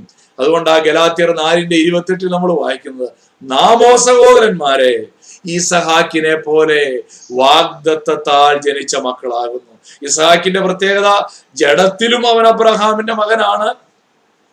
പക്ഷെ അതിനേക്കാൾ ഉപരി ഇവിടെ പൗലോസ് സ്ട്രെസ് ചെയ്യുന്നത് അവന്റെ ജഡപ്രകാരമുള്ള ജനനമല്ല. നേരെ മറിച്ച് അവൻ വാഗ്ദത്ത പ്രകാരമുള്ള സന്തതിയാണ് എന്നുള്ളതാണ്. ഇതാണ് ഞാനും നിങ്ങളും വിശ്വസിക്കേണ്ടത്. ഇതാണ് ഞാനും നിങ്ങളും തിരിച്ചറിയേണ്ടത്. ഇന്ന് നാം ഹാലേലുയ്യ നാം ജഡപ്രകാരം യഹൂദന്മാരല്ല. ജഡപ്രകാരം അബ്രഹാമിന്റെ സന്തതികളല്ല. പക്ഷെ വാഗ്ദത്ത സന്തതികളാണ്. ആ, റോമാലേഖനം മൂന്നാം അധ്യായം പഠിച്ചപ്പോ നാലാം അധ്യായത്തിലും മൂന്നാം അധ്യായത്തിലും ഒക്കെ നമ്മൾ പഠിച്ചൊരു കാര്യമാണ് നാലാം അധ്യായത്തിൽ പരിച്ഛേദനയെ കുറിച്ച് പറഞ്ഞപ്പോ അവിടെ ഒരു വാക്യം നമ്മൾ വായിച്ചു. എന്താ നമ്മൾ അവിടെ വായിച്ചത്? അവിടെ കണ്ടത് ഇങ്ങനെയാണ്. പൗലോസ് പറയുകയാണ് അബ്രഹാം നീതീകരിക്കപ്പെട്ടത് പരിച്ഛേദന ഏറ്റതിന് ശേഷമാണോ? അല്ല. എന്ന് പറഞ്ഞിട്ട് അവിടെ പറയുന്നുണ്ട് വിശ്വസിക്കുന്നവർക്കും പരിച്ഛേദനയേറ്റവർക്കും പിതാവാകേണ്ടതിന് തന്നെ. റോമാലേഖനത്തിൽ നമ്മൾ വായിക്കുന്നുണ്ട്. ഞാൻ ആ വാക്യം ഒന്ന് എടുത്ത് വായിക്കാനായിട്ട് താല്പര്യപ്പെടുകയാണ്. റോമാലേഖനം നാലാമത്തെ അധ്യായത്തിൽ നാം ഇങ്ങനെയാണ് വായിക്കുന്നത്. താൻ അവർക്ക് എല്ലാവർക്കും റോമർ നാലിന്റെ പന്ത്രണ്ട് താൻ അവർക്ക് എല്ലാവർക്കും പിതാവായിരിക്കേണ്ടതിനും പരിച്ഛേദന മാത്രമുള്ളവരല്ല. നമ്മുടെ പിതാവായ അബ്രഹാമിന് അഗ്രചർമ്മത്തിൽ വെച്ച് ഉണ്ടായിരുന്ന വിശ്വാസത്തെ അനുഗമിക്കുന്നവരുമായ പരിച്ഛേദനക്കാർക്ക് പിതാവായിരിക്കേണ്ടതിന് തന്നെ. പ്രിയപ്പെട്ടവരെ റോമർ മൂന്നിന്റെ ഇരുപത്തി ഒൻപതാമത്തെ വാക്യത്തിൽ നമ്മൾ വായിക്കുന്നു അല്ല ദൈവം യഹൂദന്മാരുടെ ദൈവം മാത്രമോ? ജാതികളുടെയും ദൈവമല്ലയോ? അതേ ജാതികളുടെയും ദൈവമാകുന്നു. ദൈവം സകല ജാതികളുടെയും ദൈവമാണ്. അബ്രഹാമിനെ കുറിച്ച് പറയുന്നു അവൻ യഹൂദന്മാരുടെ മാത്രം പിതാവല്ല എല്ലാവരുടെയും പിതാവാണ്. പ്രിയപ്പെട്ടവരെ ഇന്ന് ഈ ദൈവവചനം നമ്മെ പഠിപ്പിക്കുന്നത് ജഡപ്രകാരം ജനിച്ചവരല്ല അബ്രഹാമിന്റെ സന്തതികൾ. അല്ലെങ്കിൽ ദൈവത്തിന്റെ തെരഞ്ഞെടുപ്പ് ജഡപ്രകാരമുള്ള ജഡത്തിൻ ജനനത്തിന്റെ അടിസ്ഥാനത്തിലല്ല. നമ്മൾ റോമാലേഖനം തന്നെ രണ്ടാമത്തെ അധ്യായം പഠിച്ച സമയത്ത് അവിടെ കണ്ടൊരു കാര്യമുണ്ട്. പുറമേ യഹൂദനായവൻ യഹൂദനല്ല. പുറമേ ജഡത്തിലുള്ളത് പരിച്ഛേദനയുമല്ല. ആഗമേ യഹൂദനായവത്രേ യഹൂദനായവൻ അത്രേ യഹൂദൻ. അക്ഷരത്തിലല്ല ആത്മാവിലുള്ള ഹൃദയ ഹൃദയ പരിച്ഛേദന അത്രേ പരിച്ഛേദന? അവന് മനുഷ്യരാലല്ല ദൈവത്താൽ തന്റെ പുകഴ്ച ലഭിക്കും. എത്ര കൃത്യമായിട്ട് വേദപുസ്തകം പറയുന്നത്. ജഡത്തിന്റെ ജഡത്താലുള്ള ജനനമല്ല ദൈവമക്കളാക്കി നമ്മളെ തീർക്കുന്നത്. ഇത് പലപ്പോഴും നമ്മളൊക്കെ അബദ്ധത്തിൽ ചിന്തിക്കുന്നത്. ആ ധാരണകളെയൊക്കെ തിരുത്താൻ ദൈവം നമ്മളെ കുറിച്ച് ആഗ്രഹിക്കുകയാണ്.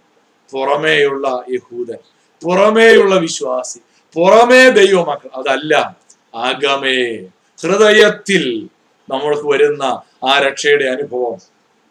അത് സംഭവിക്കാത്തിടത്തോളം കാലം നമുക്ക് ദൈവ നാം ദൈവമക്കളാണെന്ന് പറയുന്നതിൽ യാതൊരു പ്രയോജനവുമില്ല. ഇവിടെ പൗലോസ് പറയുകയാണ് ഈ ഇസ്രായേൽക്കാരാണെന്ന് പറഞ്ഞു നടക്കുന്ന എല്ലാവരും ഒന്നും ഇസ്രായേല്യരല്ല എന്ന് പൗലോസ് പറയുകയാണ്. അവിടെ പൗലോസ് പറഞ്ഞതിനോട് ചേർത്ത് എൻ ടി റൈറ്റ് എന്ന് പറയുന്ന ഒരു ദൈവദാസം പറഞ്ഞൊരു സ്റ്റേറ്റ്മെന്റ് എത്ര മനോഹരമാണ്. What counts is grace not race ദൈവം നോക്കുന്നത് നീ ഏത് ജാതിയിൽപ്പെട്ടവനാണെന്നുള്ളതല്ല ഏത് ഗോത്രത്തിൽ ഏത് വംശത്തിൽപ്പെട്ടവനാണെന്നുള്ളതല്ല ദൈവ കൃപയാണ് കണക്കിലെടുക്കുന്നത്. പ്രിയപ്പെട്ടവരെ അതുകൊണ്ട് കൃപയാലുള്ള വിശ്വാസം കൃപയാലുള്ള നീതീകരണമാണ്. പാരമ്പര്യം നോക്കിയുള്ള ഒരു തെരഞ്ഞെടുപ്പല്ല നമ്മുടെ ദൈവത്തിന്റെത്. പശ്ചാത്തലം നോക്കിയുള്ള ജാതിയും വർഗവും നോക്കിയുള്ള തെരഞ്ഞെടുപ്പ് അല്ല ദൈവത്തിന്റെത്. ദൈവത്തിന്റെ തെരഞ്ഞെടുപ്പ് അതിന് അതീതമാണെന്നുള്ളത് ഈ തിരുവചനം നമ്മെ ഓർമ്മപ്പെടുത്തുകയാണ്. മാത്രമല്ല രണ്ടാമത് the basis of God's election was not of human merit പാരമ്പര്യം നോക്കി അല്ലെങ്കിൽ പിന്നെന്താ? ഓരോരുത്തരുടെ യോഗ്യത നോക്കിയാണോ? പത്താമത്തെ വാക്യം റോമാലേഖനം ഒൻപതാം അധ്യായം പത്താമത്തെ വാക്യത്തിൽ നാം ഇങ്ങനെ വായിക്കുന്നുണ്ട്. അത്രയുമല്ല റിബേക്കയും നമ്മുടെ പിതാവായ ഇസഹാക്ക് എന്ന ഏകനാൽ ഗർഭം ധരിച്ചു. കുട്ടികൾ ജനിക്കയോ ഗുണമാകട്ടെ ദോഷമാകട്ടെ ഒന്നും പ്രവർത്തിക്കയോ ചെയ്യും മുമ്പേ തിരഞ്ഞെടുപ്പിൻ പ്രകാരമുള്ള ദൈവനിർണയം പ്രവർത്തികൾ നിമിത്തമല്ല വിളിച്ചവന്റെ ഇഷ്ടം നിമിത്തം തന്നെ വരേണ്ടതിന്. ഇവിടെ എന്താ പറയുന്നത്? അബ്രഹാമിന്റെ സന്തതിയെ കുറിച്ച് പറഞ്ഞപ്പോ നമുക്കറിയാം ഇസ്മായേലും ഇസഹാക്കും രണ്ടമ്മമാരുടെ മക്കളാണ്. ഒരു പിതാവാണ് അബ്രഹാമാണ് പിതാവ്. പക്ഷേ ഒരാൾ ദാസിയുടെ മകൻ ഒരാൾ ഭാര്യയുടെ മകൻ. അപ്പൊ അതുകൊണ്ടാണോ എന്നൊക്കെ ഒരു ചിന്ത വന്നേക്കാം. അപ്പൊ അതിന് വേറൊരു ആർഗ്യുമെന്റ് പൗലോസ് ഇവിടെ കൊണ്ടുവരികയാണ്. അതല്ല കാര്യം. പിന്നെ എന്താ കാര്യം? ഇവിടെ പൗലോസ് പറയുന്നത് the basis of God's election was not of human merit മനുഷ്യന്റെ യോഗ്യത നോക്കിയിട്ടുമല്ല. ഇവിടെ ഒരപ്പന്റെ ഒരമ്മയുടെ ഒരേ ഒരേ അപ്പന്റെയും അമ്മയുടെയും മക്കൾ. ഇവിടെ പറയുന്ന ആരെ കുറിച്ചാണ് ഇസാക്കും യാക്കോബ്. സോറി റിബേക്കയുടെയും ഇസ്ഹാക്കിന്റെയും മക്കളായ യേശാവും യാക്കോബിനെ കുറിച്ച് ഇവിടെ പറയുകയാണ്. എന്താണ് ഇവിടെ പറയുന്നത്? ശ്രദ്ധിച്ചാട്ടെ. ഈ റിബേക്കയും നമ്മുടെ പിതാവായ ഇസ്ഹാക്ക് എന്ന ഏകനാൽ ഗർഭം ധരിച്ചു. ഇനി അപ്പൊ ഒരപ്പന്റെയും ഒരമ്മയുടെയും മക്കളാണ്. പതിനൊന്നാം വാക്യത്തിൽ പറയുകയാണ് കുട്ടികൾ ജനിക്കുകയോ ഗുണമാകട്ടെ ദോഷമാകട്ടെ ഒന്നും പ്രവർത്തിക്കുകയോ ചെയ്യും മുമ്പേ തിരഞ്ഞെടുപ്പിൻ പ്രകാരമുള്ള ദൈവനിർണയം പ്രവൃത്തികൾ നിമിത്തമല്ല വിളിച്ചവന്റെ ഇഷ്ടം നിമിത്തം തന്നെ വരേണ്ടതിന്. ഇവിടെ എന്താ പറയുന്നത്? ഇവിടെ എന്താ പറയുന്നത്? പ്രിയപ്പെട്ടവരെ ഈ യേശാവിന്റെയും യാക്കോബിന്റെയും എന്തെങ്കിലും ഒരു യോഗ്യതയുടെയും അടിസ്ഥാനത്തിലല്ല ദൈവം അവരെ തെരഞ്ഞെടുത്തത്. The basis of God selection was not on not of human merit അവരെന്തെങ്കിലും ഒരു പ്രവൃത്തി ചെയ്ത് അവർ തെളിയിച്ചിട്ട് അതിന്റെ അടിസ്ഥാനത്തിലല്ല ദൈവം അവരെ തെരഞ്ഞെടുത്തത്. നേരെ മറിച്ച് God selection was before the birth അവരെ ജനിക്കുന്നതിന് മുൻപേ ദൈവം അവരെ തെരഞ്ഞെടുത്തു. God choice was not based on their character or conduct അവരുടെ ഒരു സ്വഭാവത്തിന്റെയോ അവരുടെ ഒരു പെരുമാറ്റത്തിന്റെയോ അവരുടെ ഏതെങ്കിലും ഒരു പ്രവൃത്തിയുടെയോ അടിസ്ഥാനത്തിലല്ല. ദൈവം അവരെ തെരഞ്ഞെടുത്തത്. പന്ത്രണ്ടും പതിമൂന്നും വാക്യങ്ങളിൽ നാം ഇങ്ങനെ വായിക്കുന്നുണ്ട്. മൂത്തവൻ ഇളയവനെ സേവിക്കുമെന്ന് അവളോട് അരുളി ചെയ്തു. ഞാൻ യാക്കോബിനെ സ്നേഹിച്ചു ഏശാവിനെ ദ്വേഷിച്ചിരിക്കുന്നു എന്ന് എഴുതിയിരിക്കുന്നുവല്ലോ. റിബേക്കയ്ക്ക് അവർ ജനിക്കുന്നതിന് മുന്നമേ വാഗ്ദത്ത് കൊടുത്തു. പന്ത്രണ്ടാം വാക്യത്തിൽ അതാ നമ്മൾ വായിക്കുന്നത്. മൂത്തവൻ ഇളയവനെ സേവിക്കും. യേശാവ് യാക്കോബിനെ സേവിക്കും. അഥവാ യേശാവിനേക്കാൾ ഞാൻ യാക്കോബിനെ തെരഞ്ഞെടുത്തു എന്നാണ് അവിടെ പറയുന്നത്. അപ്പോൾ ആ വാഗ്ദത്തം ദൈവം റിബേക്കയ്ക്ക് കൊടുക്കുന്നത് ഈ കുഞ്ഞുങ്ങൾ ജനിക്കുന്നതിന് മുമ്പാണെന്നുള്ളത് നമുക്ക് അവിടെ കാണാൻ കഴിയും. പതിമൂന്നാമത്തെ വാക്യത്തിൽ മലാഖി ഒന്നിന്റെ രണ്ട് മൂന്ന് വാക്യങ്ങൾ. അത് പന്ത്രണ്ട് പതിമൂന്ന് എന്നാണ് എഴുതിയിരിക്കുന്നത്. മലാഖി ഒന്നിന്റെ രണ്ട് മൂന്ന് വാക്യങ്ങളിൽ ഉദ്ധരിച്ചിരിക്കുകയാണ്. ആ വാക്യങ്ങൾ എടുത്തെഴുതിയിരിക്കുകയാണ്. ഞാൻ യാക്കോബിനെ സ്നേഹിച്ചു യേശാവിനെ ദ്വേഷിച്ചിരിക്കുന്നു എന്ന് എഴുതിയിരിക്കുന്നുവല്ലോ.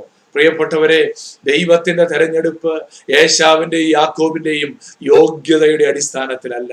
നമ്മുടെ ആരുടെയും കഴിവിന്റെ അടിസ്ഥാനത്തിലല്ല. നമ്മുടെ ആരുടെയെങ്കിലും പ്രവർത്തികളുടെ അടിസ്ഥാനത്തിലല്ല എന്നുള്ളത് ഈ ദൈവവചനം നമ്മെ വളരെ കൃത്യമായിട്ട് ഓർമ്മപ്പെടുത്തുകയാണ്. ദൈവ അവർ അവരുടെ യോഗ്യതയുടെ അടിസ്ഥാനത്തിലല്ല എന്നും മാത്രമല്ല. അവരുടെ അയോഗ്യതകൾ അവരുടെ അനുസരണക്കേടുകൾ ദൈവിക തെരഞ്ഞെടുപ്പിനെ നള്ളിഫൈ ചെയ്തിട്ടില്ല. അവർ ജനിച്ച് ദൈവം ഒരാളെ തെരഞ്ഞെടുത്തു. ആ തെരഞ്ഞെടുക്കപ്പെട്ട വ്യക്തി അവന്റെ ജീവിതത്തിൽ വന്ന ചില പാകപ്പിഴകൾ. നമുക്കറിയാം ഈ യേശാവിന്റെ യാക്കോബിന്റെ ചരിത്രം നമ്മൾ വായിക്കുമ്പോ അവരിൽ കൂടുതൽ നല്ല സ്വഭാവം ആരുടെയാ? കൂടുതൽ നല്ല സ്വഭാവം ഏശാവിന്റെയാ. അവൻ വേട്ടയാടി അവൻ പിടിച്ചുകൊണ്ട് വന്നതായിട്ട് നമ്മൾ വായിക്കുന്നുണ്ട്. വിശന്നപ്പോ ആ ആഹാരത്തിന് വേണ്ടി ഒരു വെറും പാവം പിടിച്ചവൻ. പക്ഷെ യാക്കോബോ വളരെ തന്ത്രശാലിയാ. ചേട്ടൻ വിശന്ന് വന്നപ്പോ ഒരല്പം പായസത്തിന് വേണ്ടി എന്ത് ചെയ്തു? ചേട്ടന്റെ ജ്യേഷ്ഠാവകാശം ഉപായപൂർവം തന്ത്രപൂർവം അത് തട്ടിയെടുത്തു. നമ്മളൊക്കെ നമ്മുടെയൊക്കെ കണക്കൂട്ടിൽ അനുസരിച്ചാണെങ്കിൽ കുറച്ചുകൂടെ നല്ലതാരാ ആരാ? പക്ഷേ ദൈവത്തിന്റെ തെരഞ്ഞെടുപ്പ് അതിന്റെ അടിസ്ഥാനത്തിലല്ല എന്നുള്ളത് ദൈവവചനം നമ്മളെ ഓർമ്മപ്പെടുത്തുകയാണ്. God is faithful even though his people are unfaithful കഴിഞ്ഞ ക്ലാസ്സിലൊക്കെ നമ്മൾ ചിന്തിച്ച ക്യു ആൻഡ് സമയത്തൊക്കെ നമ്മൾ ഡിസ്കസ് ചെയ്ത വിഷയമാണ്. നമ്മുടെ നമ്മുടെ അയോഗ്യതയുടെ നടുവിലും ദൈവം നമ്മളെ തെരഞ്ഞെടുക്കുന്നു. നാം അവിശ്വസ്തരായി തീർന്നാലും ദൈവം നമ്മെ തിരഞ്ഞെടുക്കുന്നു എന്നുള്ളത്. എന്താ തിരുവചനം പറയുന്നത്? ആവർത്തന പുസ്തകം ഏഴാം അധ്യായത്തിന്റെ ആറ് മുതലുള്ള വാക്യങ്ങൾ നമ്മൾ വായിക്കുമ്പോൾ അവിടെ നമുക്ക് വായിക്കാനായിട്ട് കഴിയും. നിന്റെ ദൈവമായ ഹോവയ്ക്ക് നീ ഒരു വിശുദ്ധ ജനമാകുന്നു. ഭൂതലത്തിലുള്ള സകല ജാതികളിലും വെച്ച് നിന്നെ തനിക്ക് സ്വന്ത ജനമായിരിക്കേണ്ടതിന് നിന്റെ ദൈവമായ ഹോവ തിരഞ്ഞെടുത്തിരിക്കുന്നു. ദൈവം ഇസ്രായേലിനെ തിരഞ്ഞെടുത്തിരിക്കുന്നു. നിങ്ങൾ സംഖ്യയിൽ സകല ജാതികളെക്കാളും പെരുപ്പമുള്ളവരാകൊണ്ടല്ല യഹോവ നിങ്ങളെ പ്രിയപ്പെട്ട് തിരഞ്ഞെടുത്തത്. നിങ്ങൾ സകല ജാതികളെക്കാളും കുറഞ്ഞവരല്ലോ ആയിരുന്നത്. ആവർത്തന പുസ്തകത്തിൽ മോശ എഴുതിയിരിക്കുകയാണ്. നിങ്ങൾ വലിയ ഒരു ഗ്രൂപ്പ് ആയതുകൊണ്ടല്ല ദൈവം നിങ്ങളെ തെരഞ്ഞെടുത്തത്. നിങ്ങൾ വളരെ കുറഞ്ഞവരായിരുന്നു. എട്ടാമത്തെ വാക്യത്തിൽ പറയുകയാണ്. യഹോവ നിങ്ങളെ സ്നേഹിക്കുന്നത് കൊണ്ട്. നിങ്ങളുടെ പിതാക്കന്മാരോട് താൻ ചെയ്ത സത്യം പാലിക്കുന്നത് കൊണ്ട് മാത്രമേ യഹോവ നിങ്ങളെ ബലമുള്ള കൈയാൽ പുറപ്പെടുവിച്ച് അടിമ വീടായ മിശ്രൈമിലെ രാജാവായ ഫറവോന്റെ കയ്യിൽ നിന്ന് വീണ്ടെടുത്തത്. പ്രിയപ്പെട്ടവരെ ദൈവം തെരഞ്ഞെടുക്കുമ്പോ ഒരുവന്റെ യോഗ്യത നോക്കിയിട്ടോ അവൻ പ്രൂവ് ചെയ്ത് കഴിഞ്ഞിട്ടോ അല്ല അവനെ തെരഞ്ഞെടുക്കുന്നത്. നമ്മൾ തിരുവചനത്തിൽ വായിക്കുന്നുണ്ട് ഗിതയോൻ പേടിച്ച് വിറച്ചിരിക്കുമ്പോൾ ദൈവം അവനെ വിളിച്ചത് എന്താ പരാക്രമശാലിയെ മൈറ്റി വാരിയർ എന്ന് വിളിച്ചാണ് ദൈവം ഗിതയോനെ തെരഞ്ഞെടുക്കുന്നത്. അവന്റെ ജീവിതത്തിൽ അവൻ പ്രൂവ് ചെയ്തിട്ടല്ല. അവൻ തെളിയിച്ചിട്ടല്ല ദൈവം അവനെ തെരഞ്ഞെടുക്കുന്നത്. അവൻ തെളിയിക്കുന്നതിന് മുന്നമേ ദൈവത്തിന്റെ മുന്നറിവ് ദൈവത്തിന്റെ മുൻനിർണയ പ്രകാരം ദൈവം മനുഷ്യനെ തെരഞ്ഞെടുക്കുകയാണ്. ഒരിക്കലും ഒരു സ്ത്രീ വന്ന് ജോർജ് മുള്ളറോട് ഒരു ചോദ്യം ചോദിച്ചു. സോറി സി എച്ച് പറജനോട് ചോദിച്ചൊരു ചോദ്യമുണ്ട്. അത് അവർ ചോദിച്ചത് ഇങ്ങനെയാണ്. I cannot understand why God should say that he hated Esau എന്തുകൊണ്ട് ദൈവം യേശാവിനെ ദേഷിച്ചു അതെനിക്ക് മനസ്സിലാകുന്നില്ല എന്ന് പറയുമ്പോൾ സി എച്ച് പറഞ്ഞൻ അതിന് കൊടുത്തൊരു മറുപടിയുണ്ട്. എന്താ മറുപടി എന്നറിയാമോ? ദാറ്റ്സ് നോട്ട് മൈ ഡിഫിക്കൽറ്റി എന്റെ പ്രശ്നം അതൊന്നുമല്ല. My trouble is to understand how God could love Jacob ദൈവത്തിന് എങ്ങനെയാണ് യാക്കോബിനെ സ്നേഹിക്കാൻ കഴിഞ്ഞത്? കാരണം ഒരു ശ്രേഷ്ഠതയും ഒരു മേന്മയും പറയാനില്ലാത്ത യാക്കോബിനെ ദൈവം സ്നേഹിച്ചു എന്ന് വായിക്കുമ്പോൾ എനിക്ക് മനസ്സിലാകാത്തത് അതാണ്. പ്രിയപ്പെട്ട ദൈവമക്കളെ ഇന്ന് നമ്മളും ഇതാണ് ഏറ്റു പറയുന്നത് കർത്താവെ ഒരു യോഗ്യതയുമില്ലാത്ത എന്നെ സ്നേഹിപ്പാൻ ഞാൻ എന്തുള്ളൂ? ദാവീദ് പറഞ്ഞില്ലേ ഇസ്രായേൽ ഗൃഹത്തിൽ എന്നെ തെരഞ്ഞെടുപ്പാൻ ഞാനും എന്റെ ഗൃഹവും എന്തുള്ളൂ? ഇന്ന് നമ്മുടെ ഓരോരുത്തരുടെയും ഹൃദയത്തിൽ നിന്ന് വരണ്ട അതരത്തിൽ നിന്ന് വരണ്ട കൺഫഷൻ അതായിരിക്കണം. ഏറ്റുപറച്ചിൽ അതായിരിക്കണം. നമ്മുടെ യോഗ്യത നോക്കിയാൽ നമ്മൾ പെരുപ്പമുള്ളവരല്ല ഏറ്റവും കുറഞ്ഞവരാ ഏറ്റവും ചെറിയവരാ. പക്ഷേ നമ്മെ തെരഞ്ഞെടുത്ത ഒരു വലിയ ദൈവകൃപയുണ്ട്.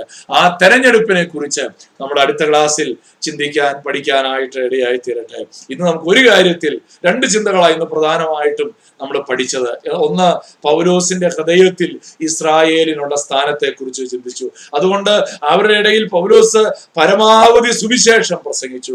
നമ്മുടെ ഹൃദയത്തിൽ നശിക്കുന്ന ജനത്തിന് ഒരു സ്ഥാനം ഉണ്ടാകണം അവരെക്കുറിച്ച് ഒരു വേദന ഒരു ഭാരം ഉണ്ടാകണം എന്നുള്ളത് നമ്മൾ പഠിക്കാനായിട്ടിടയായി തീർന്നു രണ്ട് നമ്മൾ പഠിച്ചത് ഇസ്രായേലിന്റെ തെരഞ്ഞെടുപ്പിനെ കുറിച്ച് നമ്മൾ പഠിച്ചു. ഇസ്രായേലിന്റെ തെരഞ്ഞെടുപ്പ് അവരുടെ യോഗ്യതയുടെ അടിസ്ഥാനത്തിലല്ല അവരുടെ പാരമ്പര്യത്തിന്റെ അടിസ്ഥാനത്തിലല്ല. നമ്മൾ ആവർത്തന പുസ്തകത്തിൽ നമ്മൾ വായിച്ചല്ലോ. നമ്മൾ കണ്ടല്ലോ ഞാൻ നിങ്ങളെ സ്നേഹിക്കുന്നത് കൊണ്ട് എന്ന് അവിടെ വായിക്കുന്നു. അവിടെ വെളിപ്പെടുന്ന ആ വലിയ ദൈവകൃപ ആ വലിയ ദൈവ സ്നേഹം അതാണ് സി എച്ച് പറഞ്ഞത്. My trouble is to understand how God could love Jacob ദൈവത്തിന് എങ്ങനെ യാക്കോബിനെ സ്നേഹിക്കാൻ കഴിഞ്ഞു. ഇത്ര ഉപായിയായ ഇത്ര വളഞ്ഞ ബുദ്ധിയുള്ള ഇത്ര അതിക്രമക്കാരനായ ഒരു യാക്കോബിനെ ദൈവത്തിന് എങ്ങനെ സ്നേഹിക്കാൻ കഴിഞ്ഞത്? ഇന്ന് നമുക്കും ദൈവത്തോട് ചോദിക്കാൻ അതാണ് കഴിയേണ്ടത്. നമ്മൾ വിചാരിക്കരുത് ഞാൻ കുറച്ച് നല്ലവനായതുകൊണ്ടായിരിക്കും ദൈവം എന്നെ തെരഞ്ഞെടുത്തത്. ഞാൻ കുറച്ച് മെച്ചപ്പെട്ടവനായതുകൊണ്ടായിരിക്കും ദൈവം എന്നെ തെരഞ്ഞെടുത്തത്. അല്ല പ്രിയപ്പെട്ടവരെ യേശാവിനേക്കാൾ യാതൊരു യോഗ്യതയും യാക്കോബിന് പറയാനില്ലെങ്കിലും ദൈവം യാക്കോബിനെ സ്നേഹിച്ചു. അതാണ് ദൈവ സ്നേഹത്തിന്റെ പ്രത്യേകത. അതാണ് ദൈവ കൃപയുടെ പ്രത്യേകത. യോഗ്യത നോക്കാതെ നമ്മെ തെരഞ്ഞെടുക്കുന്ന ഒരു വലിയ ദൈവസ്നേഹം. ആ ദൈവസ്നേഹത്തിന് നമുക്ക് നന്ദിയുള്ളവരായി തീരാം ആ ദൈവകൃപയ്ക്ക് നമുക്ക് സ്തോത്രം ചെയ്യാം. എന്തുകൊണ്ട് ദൈവം ഇസ്രായേലിനെ തെരഞ്ഞെടുത്തു? അത് നമ്മൾ അടുത്ത ക്ലാസ്സിൽ വളരെ വിശദമായിട്ട് പഠിക്കാനായിട്ട് കഴിയും. അതിനെക്കുറിച്ചുള്ള വിശദീകരണം അടുത്ത ക്ലാസ്സിൽ നമുക്ക് പഠിക്കാനായിട്ട് കഴിയും. കർത്താവെ ഇന്ന് കേട്ട വചനത്തിന്റെ അടിസ്ഥാനത്തിൽ ജീവിക്കാനുള്ള ഒരു വലിയ ദൈവകൃപ എനിക്ക് തരണമേ എന്ന് നമുക്ക് ഈ സമയത്ത് പ്രാർത്ഥിക്കാം. ദൈവകരങ്ങളിലേക്ക് ഏൽപ്പിച്ചു കൊടുക്കാം. ഇന്ന് നമ്മൾ പഠിച്ച കാര്യങ്ങൾ ഒരു ഒരു നിമിഷം നമ്മുടെ ഹൃദയത്തിൽ ഒന്ന് ധ്യാനിച്ചുകൊണ്ട് ദൈവസ്ഥനെ നമുക്ക് പ്രാർത്ഥിക്കാനായിട്ട് ഏൽപ്പിച്ചു കൊടുക്കാം. നമ്മളിന്ന് രണ്ട് ഹെഡിങ്ങുകൾ പഠിച്ചു. Paul's heart for his people. പൗലോസിന്റെ ഹൃദയത്തിലെ ഇസ്രായേലിന്റെ സ്ഥാനത്തെക്കുറിച്ച്. അവരെക്കുറിച്ചുള്ള ദുഃഖം അവരെക്കുറിച്ചുള്ള വേദന. അവർക്ക് വേണ്ടി ശാപഗ്രസ്തനാകാൻ പോലും തയ്യാറായിട്ടുള്ള ഒരു ത്യാഗ മനോഭാവം മൂന്ന് അവർ അവർ അവരൊരു പ്രത്യേക ഗ്രൂപ്പാണ്. അവരെ കുറിച്ചുള്ള തന്റെ ഹൃദയത്തിലുള്ള അഭിമാനം അത് പൗലോസ് പങ്കുവെച്ചു. ആറ് മുതൽ പതിമൂന്ന് വരെയുള്ള വാക്യങ്ങളിൽ ദൈവത്തിന്റെ തെരഞ്ഞെടുപ്പിനെ കുറിച്ച് നമ്മൾ വായിക്കുന്നു. ഗോഡ്സ് എലക്ഷൻ ഓഫ് ഇസ്രായേൽ ദൈവം തിരഞ്ഞെടുക്കുന്നത് പാരമ്പര്യം നോക്കിയല്ല എന്ന് നമ്മൾ കണ്ടു. ദൈവം തിരഞ്ഞെടുക്കുന്നത് മനുഷ്യന്റെ യോഗ്യത നോക്കിയല്ല എന്ന് നമ്മൾ കണ്ടു. പിന്നെയോ ദൈവം ഇസ്രായേലിനോട് പറഞ്ഞതുപോലെ ആവർത്തന പുസ്തകത്തിൽ ഏഴാം അധ്യായത്തിൽ നമ്മൾ വായിച്ചതുപോലെ ഞാൻ നിങ്ങളെ സ്നേഹിക്കുന്നത് കൊണ്ട് അതാണ് ആ ചോദ്യത്തിന്റെ ഉത്തരം. അതാണ് ആ ചോദ്യത്തിന്റെ ഉത്തരം. അതിനെക്കുറിച്ച് വിശദമായി നമ്മൾ അടുത്ത ക്ലാസ്സിൽ പഠിക്കും. അതിനായിട്ട് നമുക്ക് നമ്മെ തന്നെ ദൈവകരങ്ങളിലേക്ക് സമർപ്പിക്കാം. ഈ വചനങ്ങളാൽ ദൈവം നമ്മെ അനുഗ്രഹിക്കട്ടെ. നമുക്ക് പ്രാർത്ഥിക്കാം. ഹാലേലൂയ. എല്ലാവരും ഒരു വാക്ക് പ്രാർത്ഥിച്ച്. ആ ദൈവം നമ്മളെ തെരഞ്ഞെടുത്തതിനായി നമുക്ക് ദൈവത്തിന് സ്തോത്രം ചെയ്യാം. ദൈവത്തിന് നന്ദി കരയറ്റാം ഹാലേലൂയ. എല്ലാവരും ദൈവവാരങ്ങളിൽ സമർപ്പിച്ചുകൊണ്ട് പ്രാർത്ഥിക്കാം. ഹാലേലൂയ. സ്വർഗീയ പിതാവേ നല്ല കർത്താവേ ഈ മനോഹരമായിരിക്കുന്ന നല്ല സമയത്തിനായി ഞങ്ങളെങ്ങനെ സ്തുതിക്കുന്നു. ഞങ്ങളെങ്ങേക്ക് സ്തോത്രം ചെയ്യുന്നു കർത്താവേ. ദൈവവചനത്തിലൂടെ വളരെ ആഴമേറിയ കാര്യങ്ങൾ വളരെ ഗൗരവമേറിയ കാര്യങ്ങൾ ഞങ്ങൾക്ക് പഠിക്കാൻ കർത്താവ് സഹായിച്ചതുകൊണ്ട് സ്തോത്രം. ഞങ്ങൾ പഠിക്കുമ്പോൾ ഞങ്ങൾ കൂടുതൽ വിനയപ്പെടണമെന്ന് ഞങ്ങൾ മനസ്സിലാക്കുന്നു. കർത്താവെ ഞങ്ങൾ ദൈവവചനം പഠിക്കുമ്പോൾ ഞങ്ങൾ ഇനിയും താഴണമെന്ന് ഞങ്ങൾ മനസ്സിലാക്കുന്നു. ഞങ്ങളെ കർത്താവ് തെരഞ്ഞെടുത്തത് ഞങ്ങളുടെ യോഗ്യത നോക്കാതെയാണ് ഞങ്ങളുടെ പാരമ്പര്യം നോക്കാതെയാണ് ഞങ്ങൾ ജനിച്ച സഭ നോക്കാതെയാണ് ഞങ്ങൾ ജനിച്ച രാജ്യം നോക്കാതെയാണ് ഞങ്ങൾ ജനിച്ച കുടുംബം നോക്കാതെയാണ് എന്നുള്ളതൊക്കെ ഞങ്ങൾക്ക് തിരിച്ചറിയാൻ ഭാഗ്യം തന്നതിനായി ഞങ്ങളങ്ങേ സ്തുതിക്കുന്നു ഞങ്ങളങ്ങേക്ക് സ്തോത്രം ചെയ്യുന്നു ഞങ്ങളങ്ങേക്ക് നന്ദി പറയുന്നു. കർത്താവെ നന്ദിയുള്ളവരായി ജീവിപ്പാൻ നന്ദിയുള്ളവരായി ജീവിപ്പാൻ. ആയുസിന്റെ അവസാനം വരെയും അവിടെ ഞങ്ങളെ സഹായിക്കണമേ എന്ന് ഞങ്ങൾ പ്രാർത്ഥിക്കുന്നു. അതിനായി ഞങ്ങളെ തന്നെ ദൈവകാരങ്ങളിൽ സമർപ്പിക്കുന്നു. ഇന്ന് ഞങ്ങൾ പ്രാർത്ഥിച്ച് ദൈവകാരങ്ങളിൽ സമർപ്പിച്ച എല്ലാ പ്രാർത്ഥന വിഷയങ്ങളെയും കർത്താവ് ഓർക്കണമേ കർത്താവ് വിടുതലുകളും സൗഖ്യവും അയക്കണമേ ദൈവകർമ്മ ധാരാളമായി പകരണമേ എന്ന് പ്രാർത്ഥിക്കുന്നു. പ്രാർത്ഥന കേട്ടതിനായി സ്തോത്രം. യേശു ക്രിസ്തുവിന് വലിയൊരു നാമത്തിൽ തന്നെ. ആമേ